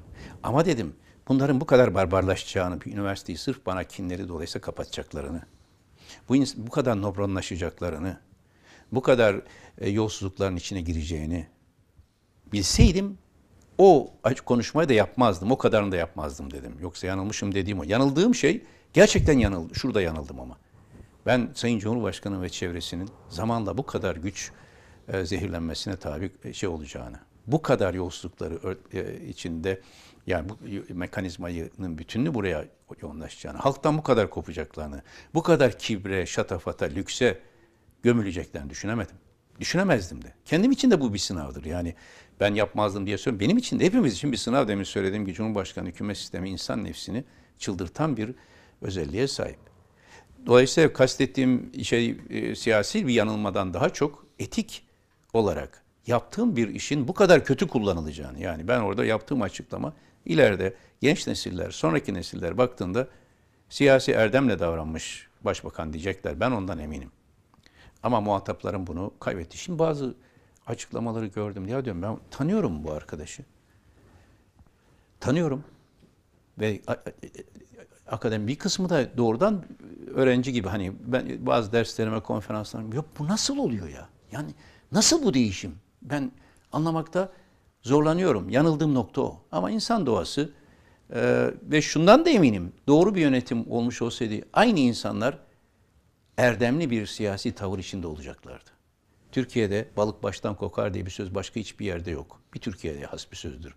Balık İşte otokratik gelenekten geliyor bu tabii. tabii. Balık Yani asırların geleneği bu. Ama bu bu erdem olur mu Sayın Davutoğlu? Konjöktür erdemli davranmaya Yok gerekiyor. konjöktür değil. Erdem, Konjö- yani iklim, baştaki- iklim. Yani şunu kastediyorum. Bu arkadaşlar benimle çalışırken açıklamalarında dikkatliydi. Bakın pot, bugün açık, açık böyle kibir şey yapanlar. Aynı dönemde çalıştık. Daha dikkatli, açıklamalarında dikkatliydiler. Hiçbir bizim dönemde hiçbir yere herhangi bir siyasin isminin verilmesini rıza göstermedim benim üzerimden. Veya başka şeyler. Dikkat, bu biraz da iklim meselesi. İklim bir kere bozuldu mu e, ucu sonu görünmeyen bir tu- bataklığa dönüşüyor. Yok benim soracağım. Çok teşekkür ediyoruz. Ee, Taha Bey yok Ben soracağım deyince demek ki bütün soruları cevaplandırdım. Yok. E, Yok sorularımız kaldı. Soramadık. bir de zamanımız Başka zaman inşallah. Evet, tekrar- Mübarek. Bir daha yaparız evet. Peki Bir daha sizi e, ağırlayacağız bu durumdan. inşallah. Yalnız benim Ahmet Bey'e bir sistemim var. Onu devam ettireceğim. Cumhurbaşkanı Erdoğan'a e, Evet. başbakanlıktan istifa ettiğinde Cumhurbaşkanlığı hükümet sistemi otoriter bir sistemdir bunu yapmayın diye bir rapor verdiğini söyledi. Ben hala peşinde koşuyorum vermiyor bana. Onu ben de koşuyorum. Sen de mi koşuyordun İvan? İnşallah. O vakit sen alırsın abi. Bunlar Yok, biraz ben çok uğraştım. Vermedim mi sana da? Ben de çok uğraştım. Ama bir- e, bunların gereğini yaptığımızı gö- e, söylemek, göstermek ve tesvik etmek eskilerin güzel tabiriyle gerektiğinde bunları ilk sizinle paylaşacağım inşallah. Evet, tefsik edilmiş olarak duruyor. Tefsik Bir gün açıklanacak. tefsik. İnşallah. Şimdi, evet. Çok teşekkür ediyoruz. Ee, Çalışmalarınızda teşekkür ederim, başarılar diliyoruz. Allah yolunuzu açık etsin. Ee, Ben de çok teşekkür ediyorum. Başarılar diliyorum. Çok teşekkürler, Evet. çok sağ olun. Ee, Evet, e, özel gündem programıyla karşınızdaydık. Ee, Gelecek Partisi lideri Sayın Ahmet Davutoğlu'nu ağırladık. Bir sonraki özel gündem programında görüşünceye kadar kendinize iyi bakın.